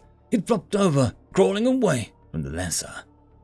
If it could reach one of the nodes before the lesser damaged them all, it might be able to force a Quem. It was a long shot, but it was the only hope the Grey had. Whimpering, it crawled. The lesser watched it. Then she simply calmly shot an arrow into its other leg. Screaming and writhing, the Grey tried to keep crawling. It could not. Its legs were useless. It tried to pull itself with its one good arm. The lesser shot an arrow into it. She regarded it for a moment and then turned and put an arrow through the skull of the Grey in the center of the ship. She put another into the head of the other of the two. Having assured herself that they were dead, she set down her bow. The lesser walked up to the last of the Grey, helpless, hurting. It could do nothing but watch her approach. The deadly focus fell away from her life glow. Her aura shone with something else now cold fury, burning hatred, grim satisfaction. She drew a sharpened stone from her belt. She whispered to the grain a language it did not know. She caressed its skin with a sharp stone knife. Fresh horror flooded the grey. The lesser was not going to kill it. This lesser was to kill it, slowly. She would give it more pain. She would make it suffer as she had suffered. She would savor its screams. The grey could not move, could not fight, could not escape. It quemed for help. There was no response. The ship was too hurt to quem. The other ships were dead or too hurt to quem. The other grey were dead. The rest of its kind too far away to hear it or unwilling to heed its call. It was alone, helpless, afraid. The lesser knew. She could not quem, could not see its life glow, but she knew. It could see it in her life glow. She knew. And she was pleased. Slowly, gently, she pressed the knife against it. The lesser began to cut. End of story. Tales from Outer Space 1159. Case Studies on Miscommunication, written by Alpha Beetle. The veil had lifted only three months earlier. What lifting actually entails only as a Star Lab eggheads can't tell. But for us regular folks, it's enough to know that people no longer went nuts when they touched it. It just, um, quit. Became normal space overnight. Entire swaths of the galaxy, so far outside the reach of any known species, had suddenly turned into a wide, open expanse. No one in the entire Confederation knew what to expect. So, galactic governance being what it is, the veil was immediately declared forbidden until the politicians could sort themselves out. And of course, the peoples of the galaxy being as they are, they were immediate and simultaneous rush of hopefuls and desperates, entrepreneurs and criminals, and just overly curious individuals oh, over the new found border. For the first time in a millennium, there was an unknown part of the galaxy to explore and settle, and the whole Confederation was electrified. Myself, I absolutely hated it. See, I worked then for the Inhabited Room Lighthouse and Rescue Service. About two steps down from the Confederate Galactic Bureau of Citizen Logistics, Migration, and Internal Displacement. Quite a mouthful, isn't it? Border butlers, we used to call ourselves, since our job was mainly bowing and scraping to some galactic high official or hyper rich vacuum head come to the border for secret research or extreme entertainment, and then get them back out when they inevitably got into trouble. If it wasn't engine failure, it was a missed jump followed by a quick evacuation from the Vale and a transfer to rehabilitation. Or food poisoning. An obscure and thankless job, and literally as far from everything that you could get, but it paid well. Gotta feed the family, you know. Anyhow, when the Vale came down, the Bureau put us butlers in charge of keeping the border closed. We were completely unequipped for that, obviously and to stir up the pot, every damned polity bordering on the Vale posted their own security forces on border plane. The Confederation sent us uh, reinforcements too. Police, coordinators, medical staff, you name it. Usually with wildly conflicting orders and extremely muddy chains of command. As a result, the whole region was a perfect mess, and we found ourselves toiling day and night to regain some semblance of order. Me and my crew were amongst the first to meet the people of the Vale. You know, I'm quite proud of that, the circumstances of meeting notwithstanding. Few people in the galaxy have ever seen one of their kind. The Valites are a mysterious species, the only species in the galaxy to have developed completely in isolation of any other sentience, and they're not too keen on contact to this day though I think anyone suddenly discovering a whole bunch of previously unknown sentients co-inhabiting their galaxy would turn out a bit uh, wary. But developed they had. Oh, yes, wise apes, they call themselves, actually. And that is certainly not an understatement. But I digress. The meeting, like I said, I worked for the rescue service. I was a border plane overseer, so I had a personal crew, and a station right on the exit of the main faster than light lane. Any vessel on that lane would come to a 90 degree angle to the border plane, which made it easy and cheap to monitor it with sensors. Then again, no one crossing the plane illegally would use the official lane. But in theory, it worked brilliantly. That particular week had been crazy enough already, with dozens of illegal jumps, most of which we apprehended, but many of which got away too. The closer you could get to the official lane before jumping, the less fuel you had to burn at the other end. So our days were a near constant game of cops and robbers. Illegal explorers tried to skirt as close to the station as they could, and we tried to grab them before they could go super. We just returned from a failed raid, and the whole team was positively exhausted. I was half asleep in my chair in the operations room, wearing my absolutely filthy boarding gear from the second day in a row. I hadn't eaten. It was Hillian Sib in Atravius, who is a cheating louse and should never play cards against, by the way. That shook me out of my coma. Overseer, there's a signature. I groaned. I hadn't called my mates and our children in more than two winks. I had just realized. So, to top off my misery off, I now felt both lonely and guilty. And now that call would have to wait again. I stretched and tried to compose myself, shedding some matted scales in the process. Where? I mumbled, trying to focus on the projection showing the lane exit area. I, uh, it's rather far inside the Vale, Overseer, reported Seeb uncertainly. The strong form's massive limbs moved dexterously over the sensor controls.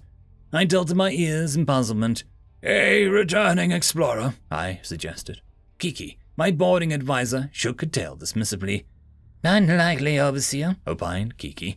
Towards known space is the tighter jump. Revealing one's presence so brazenly is just asking to be arrested. A suspicious tail flick. Strange behavior. I waited for the alternatives. The unknown vessel stood still. All right, I decided. Whatever the situation, we're gonna board and inspect them. Master Odo Vemek, prepare to. Pre-jump signature, interrupted Seeb. Landing on the, oh, stars around. Right in the station. My sluggish brain didn't manage to process the report properly before the spacious operations room was lit by a flash. And a tremendous bang echoed through the corridors. I spun out of my chair, stunners down, and came face to face with the first Valite I ever met. I have to tell you, I was so taken aback that I didn't even know what to think. Two aliens had, as far as I could tell, materialized out of thin air in the middle of my operations room. They were somewhat shorter than me, coming up only to about chest height, covered from top to bottom in deep black clothing. They seemed precariously balanced on but two unproportionately long and gangly appendages. They stared at us. We stared back. I aimed my stunners. This is Confederation Station. Identify yourself, I demanded, my implant cycling programs at top speed in search of common language. In return, I got a burst of sound speech, or a bunch of gibberish, as far as my translator could tell. One of the aliens stepped forward menacingly, and I squeezed the trigger, firing from a half hunched position as I was. The stun round caught the forward alien straight in the center, reversing its movement mid step. The invader flew back, rolling across the floor, and immediately bounced back into a standing position. Both the, obviously quite tough, aliens screamed in anger or fear or some other emotion that I could not tell. And in front of my astonished eyes, they disappeared. In a flash of light and the weird non blast of air rushing to fill a void, the aliens were gone.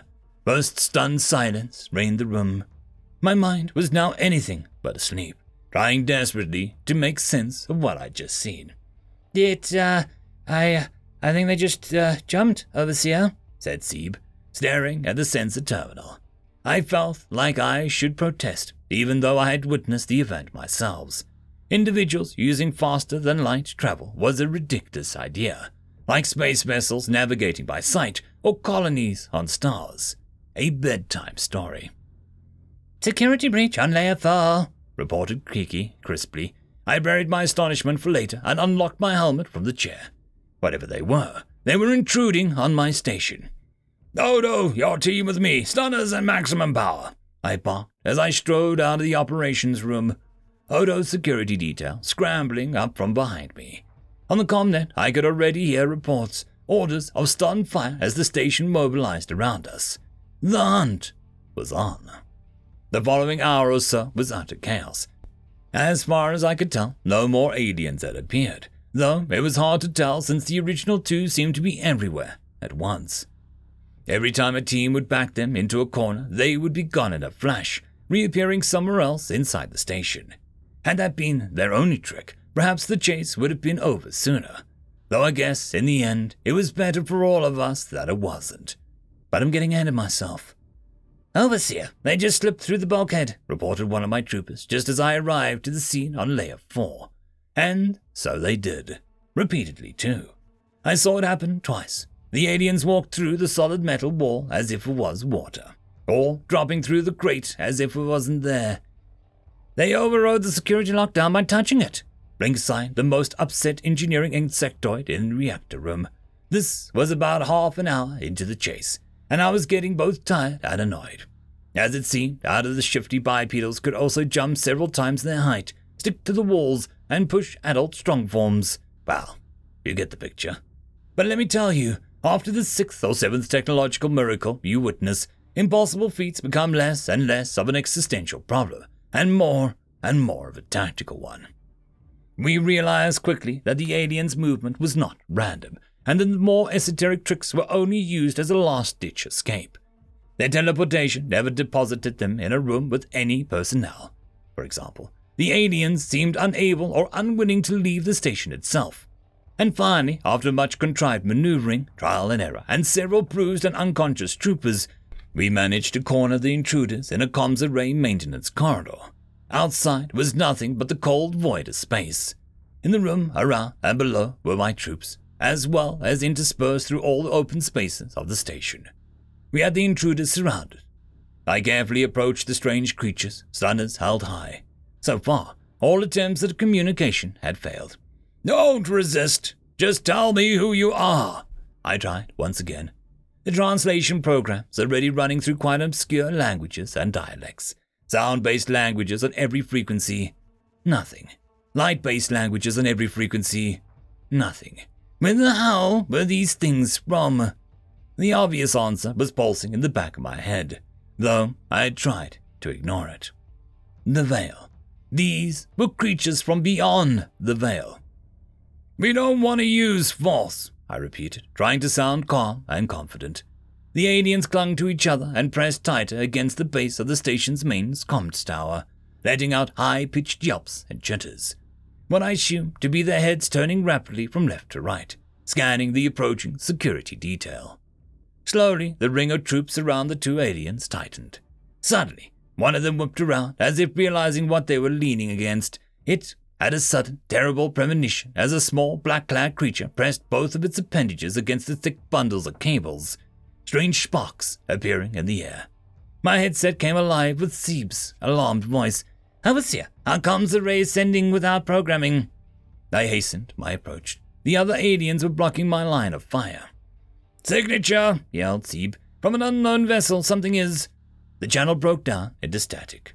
With a hiss, I lunged for the intruder. The other one screamed, and there was all warning I got. The two small aliens slid out of my reach as the hallway we were standing in stretched bizarrely, in contempt of all known laws of physics. Shunts and connectors screamed and fizzled along the entire corridor. Light fixtures exploded in sprays of plastic shrapnel in previously non existent spaces. Warped geometries folded over and over again upon themselves. Violent nausea hit me like a kick to the gut. Through my terror, I thought of my family, assured that I would never see them again. Only at that moment did I realize the true identity of the little aliens that had evaded us so handily, and the playground nature of our chase. For, bomb between slipping slices of reality, stepped a truly terrifying creature. A perfectly translated message thundered over the com channels through shattering firewalls, pulsing itself through our implants and straight into our minds. The adult alien bared its fangs and roared its challenge. Take your hands off my children right this very moment. End of story. Tales from Outer Space 1160. The Scythe of Sand, written by Nada Hat. My lab shook as orbital bombardment ravaged the city. It was digging deeper I didn't have much time left. I looked up at the huge machine I'd labored over for weeks, months. Glowing capacitor arrays blinked and flickered. Quantum computers phased in and out of reality with the strange, mind bending twists of tortured logic which warped space and time. Surrender! I winced at the psionic broadcast, nearly dropping my terminal. I gathered it up with shaking hands and pushed back the oppressive fear and lethargy, once again cursing the ones who'd driven us this far. I unsteadily ran a few more diagnostics. The entanglement array checked and double checked. The nanoforge hummed and came to life. You haven't killed me yet, I mumbled. I stiffened as I felt one of the enemy minds latch onto my words my defiance and bend their will against me. Surrender, human! No. Drawing direct attention wasn't wise, but I couldn't hold back the trickle of anger, the shred of rage. You too will fall. Fucking hackers! I laughed hysterically as sheer mental pressure forced me to my knees, cursing the aliens and their sufficiently advanced technology. I didn't even have a tinfoil hat. Who could have guessed that we'd face direct mental attack? We'd been preparing for invasion ever since our long range scopes had picked up the Armada. It was mad, mad, mad, mad galaxy. We'd known that before we had proof that we weren't alone. Orbital cannons, stealth warp mines, bioweapons, even the guided solar flare array. We'd built and overbuilt our defenses again and again. It had all been pretty useless against enemies who could think us to death. If you want me, you'll have to come and get me. The blank glare from the overhead fluorescents wavered as more assailants noticed my resistance. I shakily picked up the last few components of the device I was assembling and tottered over to the machine. You are the last. Damn straight I am. I picked up a soldering iron and gathered my resolve, remembering my teammates. Scientists, all the brightest minds we could find, all tasked with the impossible. Find a solution. The mental assault had killed them all. I pictured Stephen, who'd screamed himself to death. Amelia, who'd gone to bed and never gotten up. Mohinder, who'd taken a welding torch and, um, Your method is futile. Ghostly voices mocked and derided me, trying to fill my brain with despair. They didn't think so. I could feel the weight of my team's responsibility, the driving purpose of all my friends and co workers, pushing me forward, driving me to carry on. Their ghosts supported me, controlling the trembling in my hands as I finished the last of the connections. We'd built this machine together, a labor of love and fear. A last ditch, fingers on the precipice attempt. I wouldn't let them down. Humanity is gone. Maybe. I slumped against the wall, the hot iron slipping from my grasp. I let it smolder on the concrete. I had no idea what was happening outside, if there really were no other humans left. No matter. One should be enough. We are unstoppable. Could be. I slid along the wall, letting it support my weight as I stumbled to the chair. Yet, there's something even you fear, isn't there? Ha! The chorus attacking me roiled with scorn. Nothing stands before us. Sure. I strapped my legs in before carefully lowering the intricately detailed electroencephalograph helmet over my shaved head. It was a hodgepodge of wires and relays, a marvel of miniaturization capable of capturing the movement of every single electron in every single neuron in my brain. Also, Darius had claimed. But what about the thing behind you? I closed my eyes for a moment, trying to muster the last of my intellect. The phage. The minds arrayed against me recoiled at that, ever so slightly. I grinned. How? It's not a one way street. I slammed one wrist down, feeding the clamp snick into place. Telepathy. You assaulted us for months, mentally, even before you resorted to jackhammering me out. When you reached for our fears, we saw some of yours. The near continuous shaking from the orbital bombardment made it impossible for me to judge if I was trembling with emotion. You can't fight self replicating nanobots with conventional weapons. Stomp them, and they will scatter, withdraw, and they will strike back harder than ever. Even the mighty scions spread from von Neumann's ferocious hunger. How did you feel when your vaunted mental abilities slithered off a barely self aware swarm? You couldn't even assault a billion humans at once when there were that many of us. A trillion nanobots must have given you quite a headache. Empty words, meaningless taunts. By the time the phage arrives, we will have stripped your world bare. You'll long be dead before they pick your bones clean. Of course. I slammed my other wrist down, feeling the cold hiss of the aerosol as a cocktail of drugs was driven into my skin.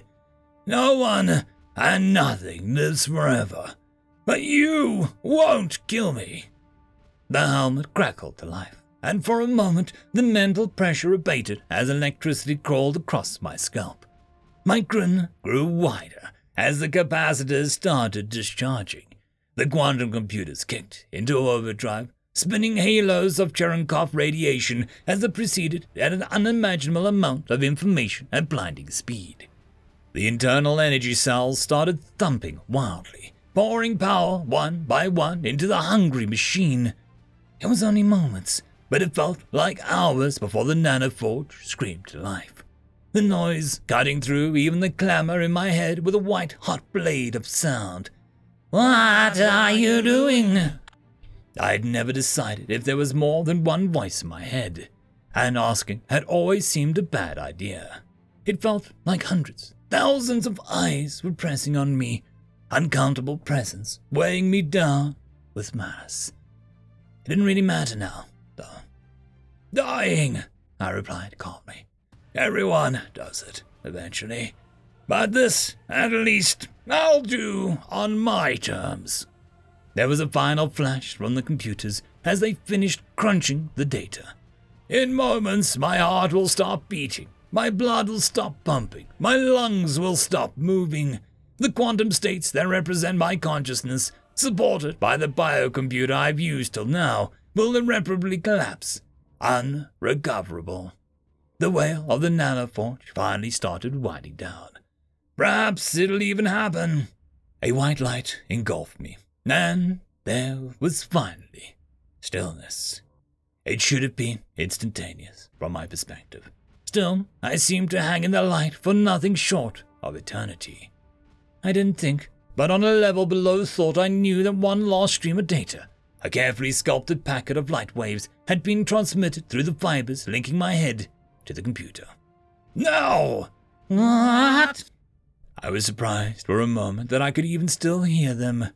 I slowly unfolded my new body releasing the carefully modified latch on the inside of the nanoforge door. What have you done? Copying an intelligence is impossible. I laughed, the sound odd to my new senses. I looked over at my previous frame, cooling in its restraints.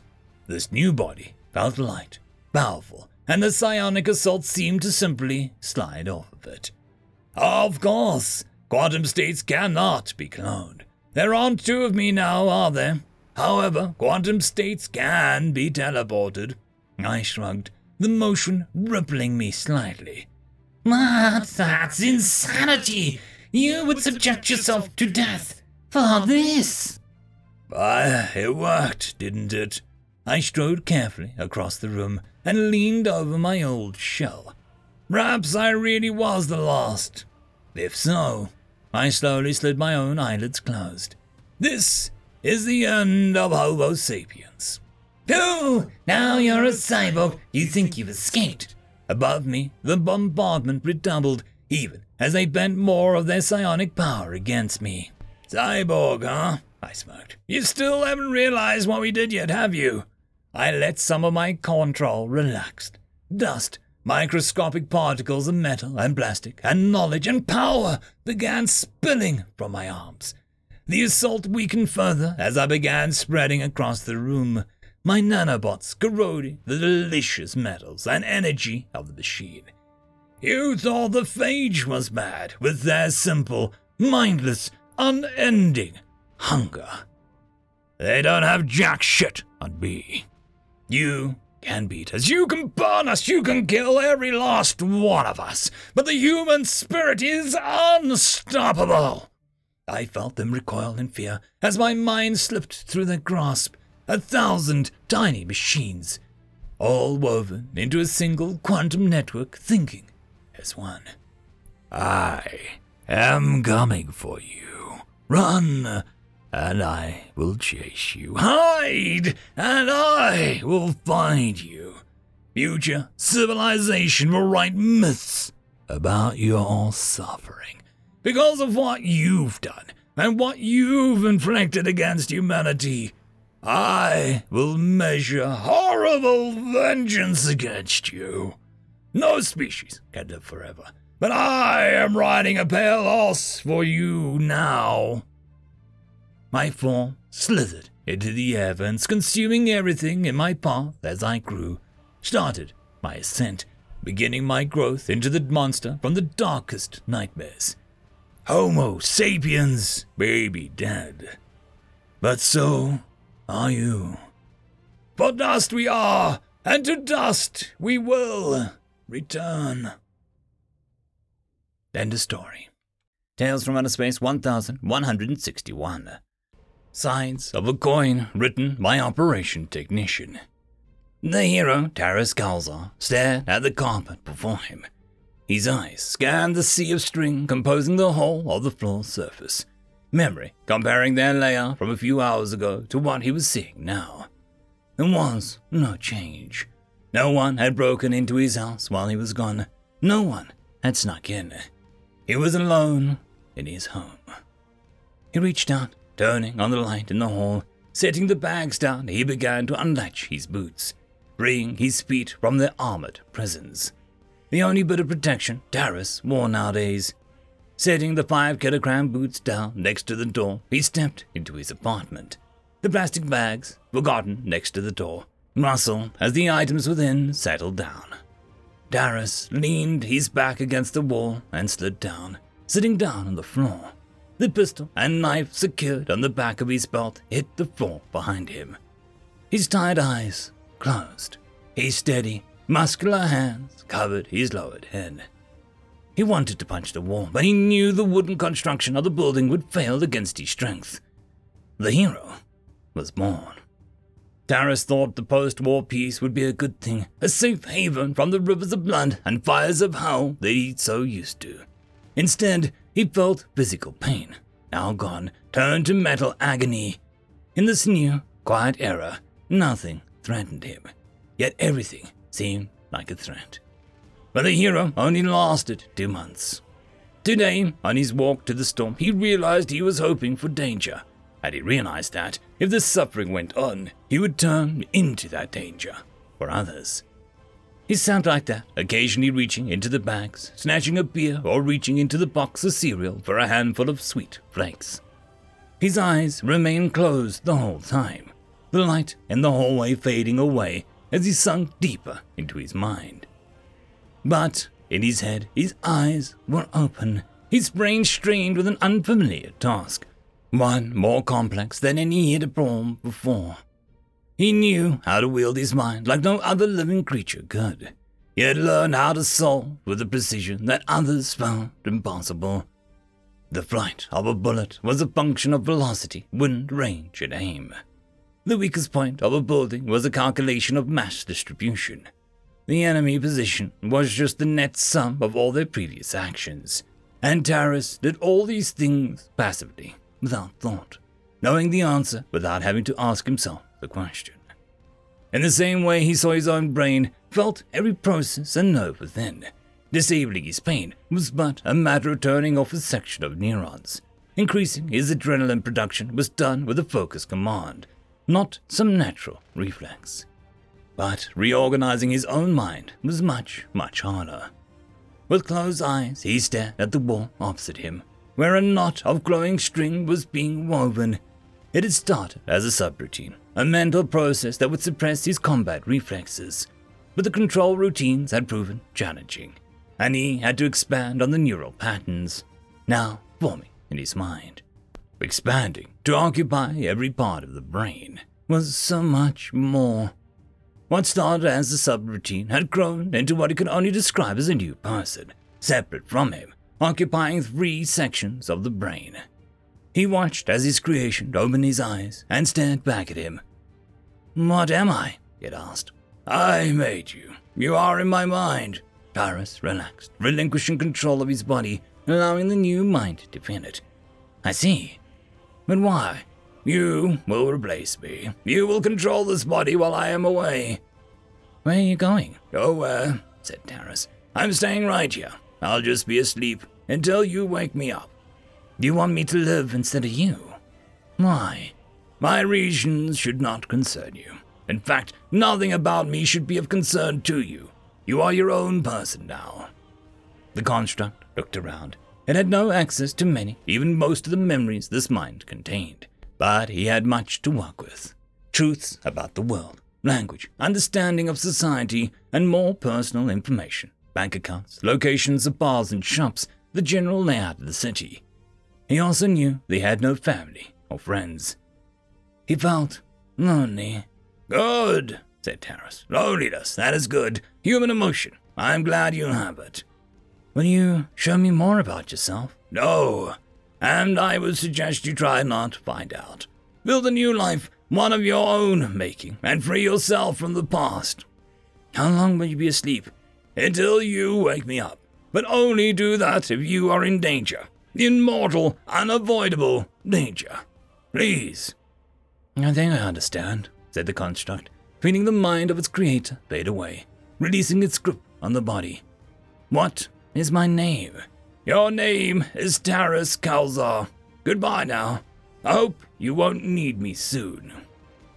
Help me, Taras had no time to ask anything. He was suddenly awake, his control spreading through the body. He had to focus, stabilizing himself, shifting to avoid falling. His eyes opened, and his brain began to process senses that it hadn't felt in. How long have I been out? Taras was standing on a path. Around him, in the dark of what seemed like the middle of the night, trees rustled. Nearby, just off the path, was a bench. Aside from Taras, there were three people on the scene. The first was a woman clinging onto his arm, a picture of terror on her face. Just beyond the circle illuminated by the streetlight overhead were two men, two masked, armed men. The one on the left had a huge knife. The one on the right was aiming a civilian sidearm, holding it sideways. Taras recognized dangers well, and he knew the woman latched onto his arm was no threat. He carefully used his other arm to free himself from her fingers. She looked up at him in fear, but let go. The hero realized that he was unarmed. There had been too little weight in him for any sort of weapon. The light casuals he wore now held no firearm. He lacked even a simple knife. No wonder these thugs went for me. The powerful shove, a push of the central mass sent the woman flying. She sailed out in the street's light glow, past the bench, disappearing into the darkness. Before she hit the grass, Taras was already moving right towards the armed thug. The enemy fired twice, pitiful attempts to aim with a mishandled low caliber semi automatic pistol. The bullets narrowly missed the knife wielding thug behind Taras, missing the hero completely. Even as he passed the shooter, leaping past and turning the sidearm, Taras began fighting. The arm holding the offending weapon was broken, snapped in two by a glancing blow. Now, behind the attacker, Taras struck the spine, snapping it somewhere in the middle. Her leg went into the falling thug's face, and the hero felt the skull break against his knee. Snatching the falling firearm, he crouched behind the partially collapsed body and sent three bullets across the path into the shooter's knife wielding friend. One bullet entered an eye each, and the third piercing the heart before the body fell on its back. Taras scanned his surroundings once more. There was none left but him and the woman scrambling in the darkness, sitting up. The hero closed his eyes, opening them in his mind, looking at the construct. Is she all right? asked the younger Taras. Yes. The construct paused. Aren't you going to ask who she is? That's none of my business. But you did well to call me. I hope I never have to again. I hope so too. Help! Taras only heard the end of the chain of gunshots. Their echo over the stone walls and columns gave the hero a very accurate map of the room and even the location of every window. He opened his eyes, looking at the mass of hair in front of his face. The hair shifted, and two scarred eyes looked up at him. He saw a flash of recognition in him. The same woman as before, he realized. She was wearing a white dress, and Taras quickly realized he was in a suit himself. They were crouching behind a stone table at one end of a large room. The gunshots, he recognized, had come from the other. Come out, come out, wherever you are. The hero recognized the voice immediately. Lady, he focused on the woman in his arms, do you understand me? She nodded. On my mark, let me go and roll into my place. Stay here until I call. Do you understand? Yes, she whispered back. Mark. Taras first jumped up on the altar, then used the platform to catapult himself directly forward. In the moment of motionless pause atop the altar, he scanned the room. It was full of people on benches, terrified people in suits and dresses. On the other side of the cathedral, in the ruins of two large doors, were three armed men. The leader was looking straight at him, hands hurriedly reaching for a new magazine in an attempt to reload his empty rifle. The two behind him were looking the other way, clearly guarding the flank. As Taras landed on the aisle and rolled, his fingers clasped a toppled stand of some sort, he angled it, knocking the top off against the bench, leaving the end of the pole exposed. Rolling into a kneeling stance, the hero flung the pole like a javelin. The man had almost turned around to point the loaded rifle at Taras was struck, the pole spearing him through the heart.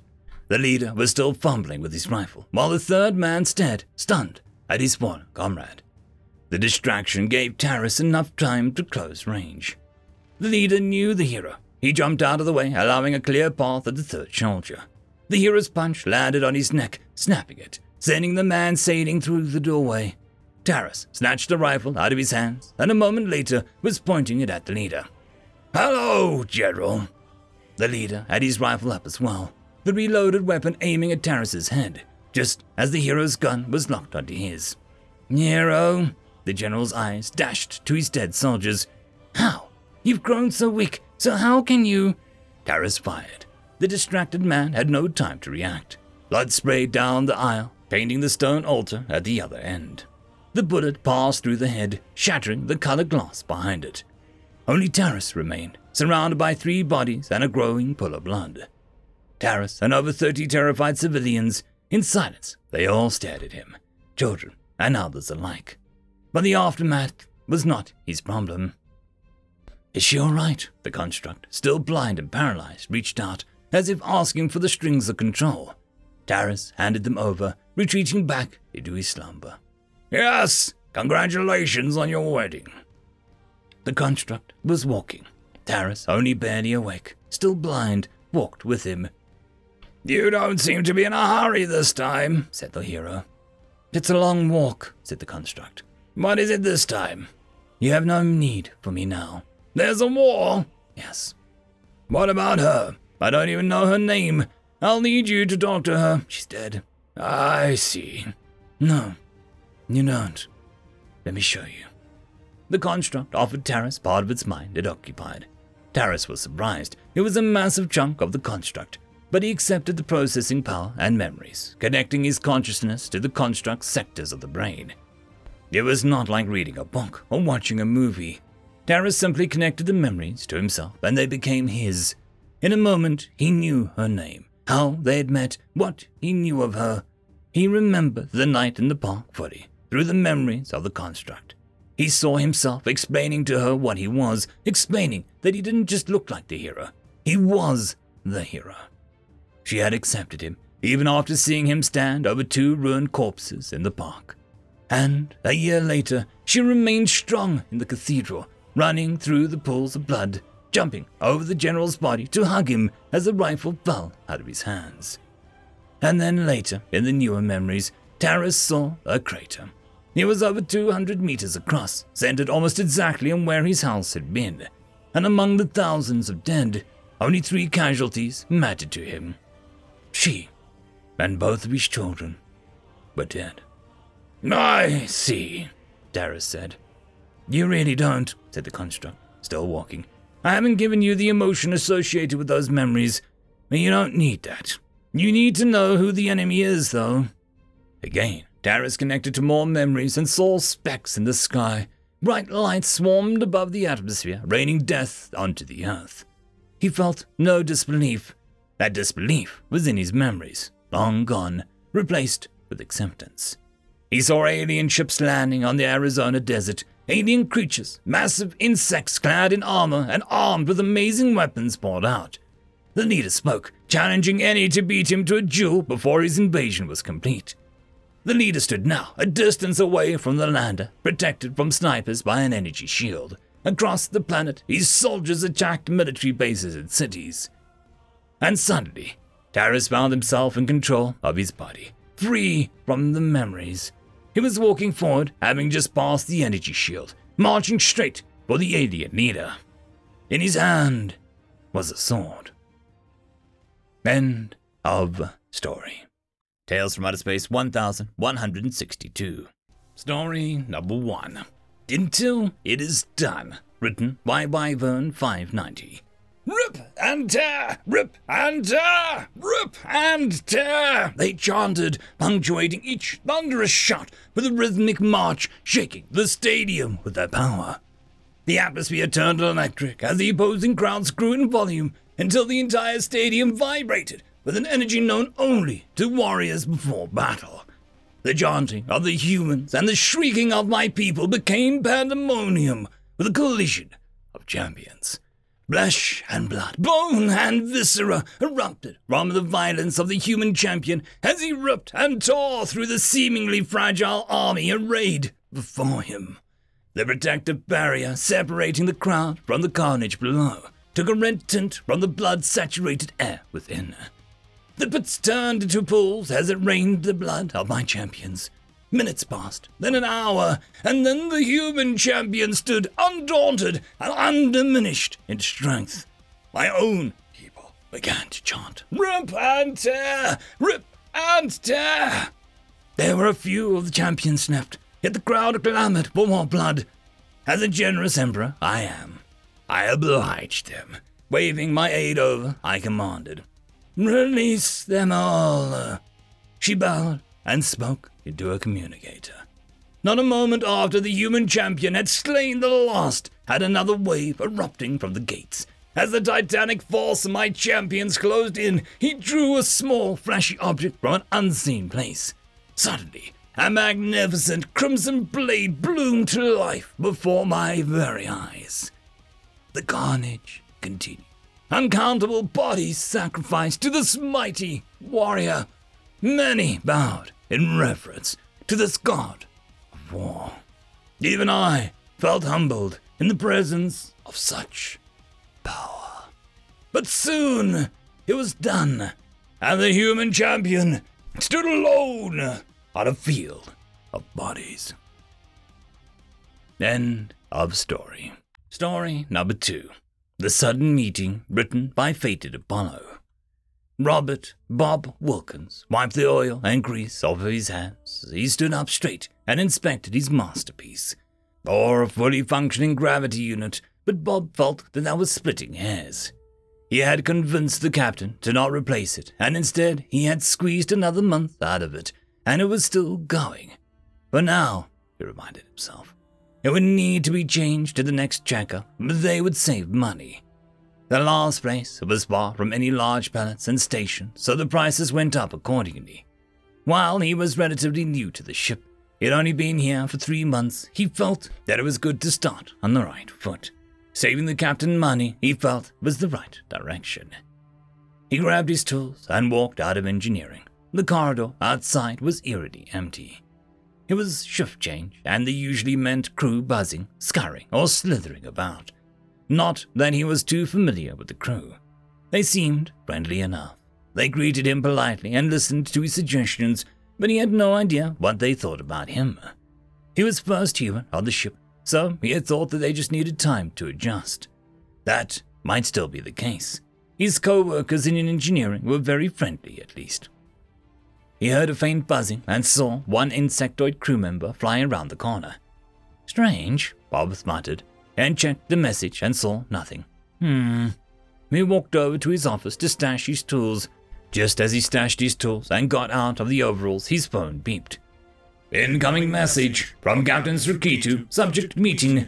Robert, please come to the cafeteria at 1900 Earth time. End of message.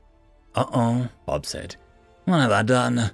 He quickly looked through the maintenance orders on his desk, but nothing was that pressing or life threatening.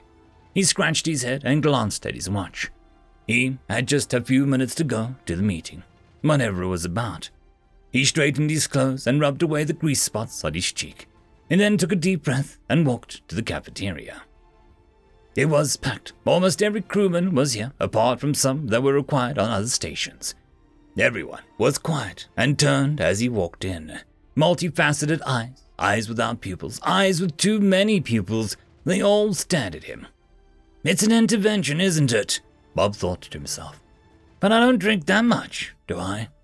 Welcome, Rabbit, Captain Shrakitu said and stepped forward, the claws on his short legs clacking against the floor, his arms clasped behind him. Oh, crap. I have gravely insulted someone, haven't I? Bob was beginning to sweat. Why do I always have to tell stupid jokes? And most probably don't understand them, but they seem so friendly. I am glad you joined us. How's the gravity generator doing? the captain asked. He seemed almost nervous. Um, good, Bob said, looking around. I mean, uh, it works fine. We still need to replace it at the next checkup, he said, glancing nervously around the room. Good, good, the captain said. He focused his large pupilless eyes on Bob. This sort of thing is new to us, you see. We are not sure how to approach it. Uh oh, Bob thought. What could be new to half a dozen different aliens? He braced himself for the news that he was fired or his rum was being confiscated. You see, you're the first human on this ship, the captain continued. Yeah, Bob said. feeling that he needed to contribute to the conversation. And I hope that we got this right, the captain said, nodding. Um, what? Bob asked. The captain stepped aside. The crew split in the middle. On the table were a few different hastily wrapped packages and a lopsided cake. We have never had a human birthday before, the captain said. I hope we didn't miscalculate the dates. No, no, it's correct, Bob said. He'd almost forgotten himself. He stared at the cake that dropped to the one side and looked to be melting. It looked dangerously close to tipping over. He suddenly felt emotional and blinked and rubbed at his eyes as he was tearing up. Thank you. Are you feeling distressed? The doc said. Bob could not pronounce his name and just used Doc, which suited both of them fine. He looked like a snake with six tentacles for arms. No, I'm, uh, Bob sniffed. Distress in humans, comfort with words or physical contact. A crew member said from the back. The insectoid was reading out of a pamphlet. What? Bob said, confused. Wait, there are pamphlets in humans. Doc nodded to the crewman. Yes, that is the proper course of action. He slithered up and wrapped his tentacles around Bob's waist. Are you feeling uh, comforted? No, I'm not ups. Bob began. The captain walked up and patted Bob's shoulder. There, there, he said. Bob's two co-workers hugged a leg each. They both resembled the name engineers and environmental technicians got on human ships, which meant that they looked like moles, though a bit taller and with better vision. Are you feeling better, Robert? Doc asked. Bob was not exactly feeling bad in the first place, but he smiled. Yes, I am. I have to say, this is the strangest birthday I've ever had. Oh no, we messed something up, the captain said, and turned to his assistant. What do we miss? No, I mean, Bob started, realizing his mistake. Quickly check the notes. We can make adjustments, he said. It's fine, it's just, uh, don't worry, we'll fix it. Just remain comforted, Doc said, still not letting go. We know we had to improvise the presents. We discovered the birthday celebrations after leaving the previous spot, the captain said, and patted Bob's shoulder again. I apologize. Bob sighed and smiled. Don't worry. I'm comforted. Thanks, guys. This means a lot. Now, can you let me go, and we can go enjoy the cake before the floor claims it? he said. Can I see the pamphlet, by the way? He asked as a crew member from the kitchen gently nudged the cake further from the edge. Bob was eventually released and everyone sat down. More cakes were brought out from the kitchen to suit every species, no doubt. He got handed the pamphlet and opened it. It was one of the flexible screens that showed several subcategories. The feelings tab was open with crying highlighted, with various summaries and vague descriptions underneath. Going through it all and making adjustments would be a lot of hours of work. I need a drink, Bob said. Oh, speaking about alcohol consumption, Doc said. Oh, oh, Bob said. End of story. Tales from Outer Space 1163. Story number one. RTFM, written by Ice Cream and Wine. The Biotarch, named Kragok, wandered carelessly down the main avenue on the space station, followed at a respectable distance by his underlings. He liked the way the rest of the pedestrians parted before his progress and then closed behind him. It massaged his pride and confidence in himself, and he liked that. He liked it a lot. Out of fear, respect, or politeness, it mattered not to him, as long as his progress was not impeded. To be fair to him, he was an impressive specimen. Over nine feet of mini Grodzilla, albeit minus the black ridges and heavy tail. Thankfully, for other life forms. He lacked the radioactive breath also. He also possessed reasonable length forelimbs tipped with talons and two horns on his head. A bone of contention for him were the horns, one natural and one made of metal. Deep in himself, he considered himself less for the loss of one of his horns, but would never admit it. He was jolted from his bout of introspection when he noticed a creature in front of him and it had the effrontery to not move out of his way. Begone, pink squishy thing, else I teach you how to defer to your betters. Unless you are Kragok, you can fuck right off, was the blunt response from Ranger Medic Fiona Forth, known to all and sundry as Sally. I am Kragok, and what is it to you, weak thing? said Kragok. Been looking for you, said Sally, in a tone of voice that denoted to most creatures who weren't Kragok that a good time certainly weren't going to roll. A memory stirred in Kragok's mind, but he couldn't bring it to bear. For what? he inquired. I'm pretty sure that you want this back. Losing one of these is a disgrace to your species, isn't it? said Sally, pulling a silver chain out of her uniform, dangling it from which was a small green horn. Where did you get that? Grasped Kragok. I lost it years ago when I had to care. When you killed my father and took his knife as a trophy, which I can see on your belt. Is that what you were going to say? said Sally, cutting him off. Not exactly, but uh, close enough, growled Kragok. Give it back to me, now! Nah, said Sally. But if you kill me, you can get it back, right? The elusive memory emerged from the brain frog and presented itself front and center to Kragok.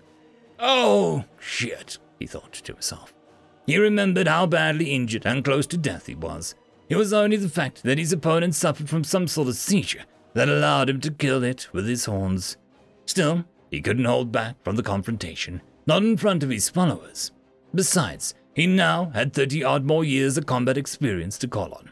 A challenge, he said aloud. How delightful! It's many a moon since I had a challenge. Well, it looks like all your birthdays have come at once, don't it? grated Sally. I'll meet you in the field of battle tomorrow. spat Sally. Overcoming his shock, Kragok stammered. You invoke the ancient jewel of honor of Bietark.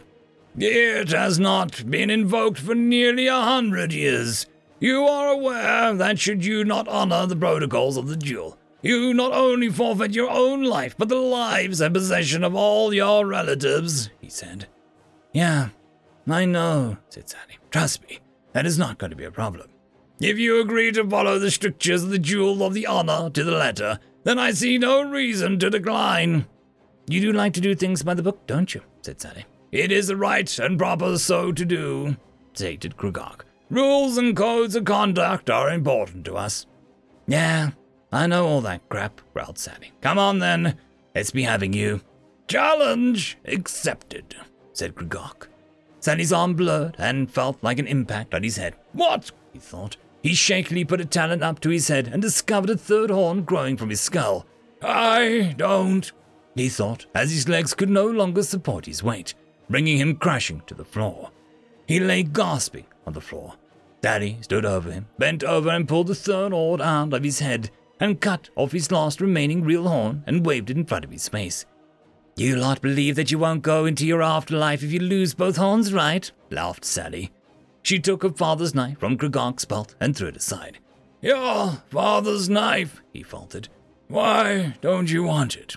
That wasn't my father's knife, she said. That was what he had while his own knife was being sharpened. If he had his real knife, he would have cut you to dough rags.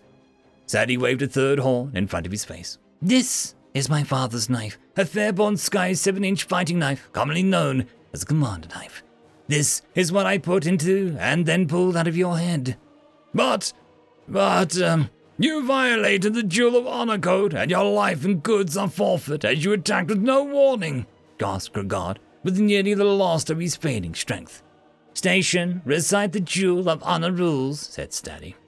The Jewel of Honor rules only apply to Brityarchs, came the AI's voice. And the attacking with no warning, said Sally. As with any standard challenge, combat can be initiated when the challenge is accepted, said the AI. What?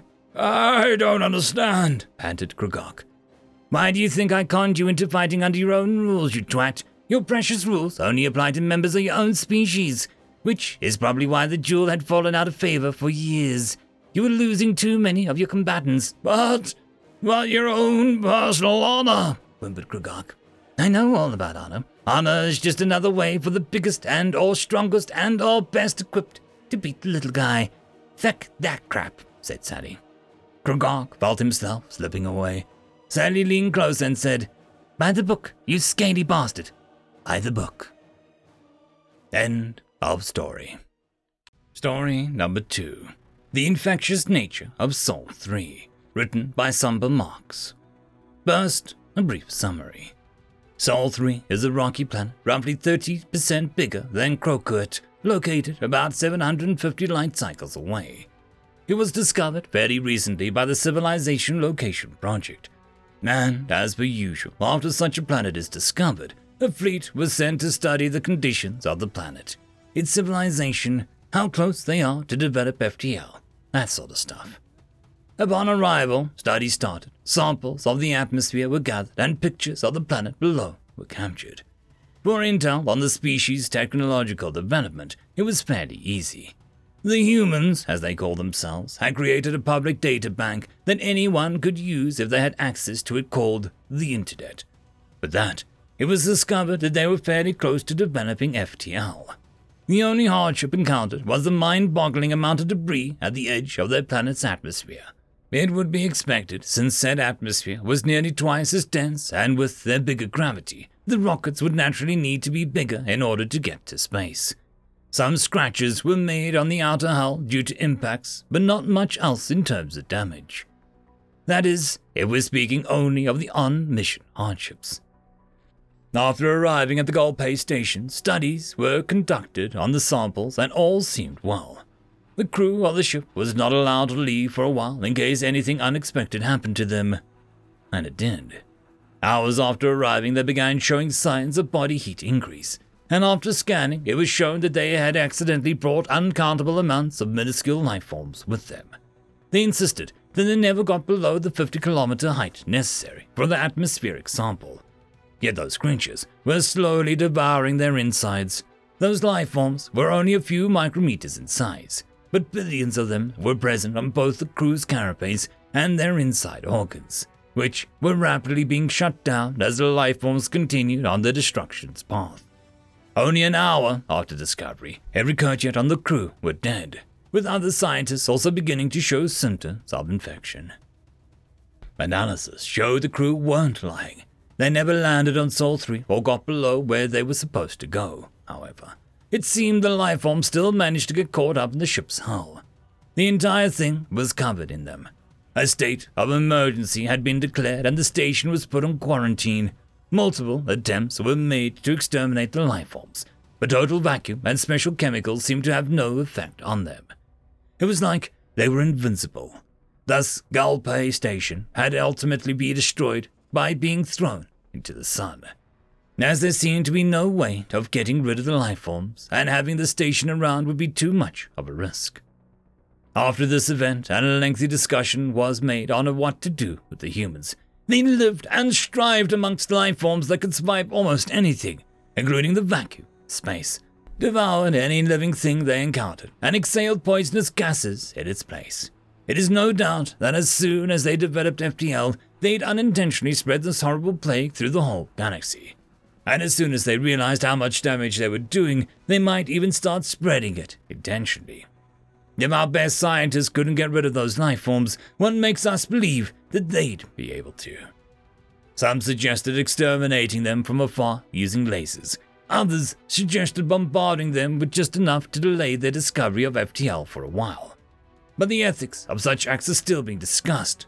For now, the whole galaxy is on a death counter and the ones who bring it are none the wiser.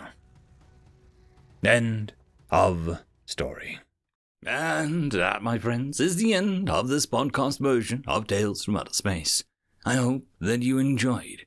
Please check the links down below if you wish to support any of the authors that wrote any of the stories in this episode. There are also links if you wish to support this channel. And I'll see you all in the next episode. And until then, I hope that you have a fantastic one. Cheers.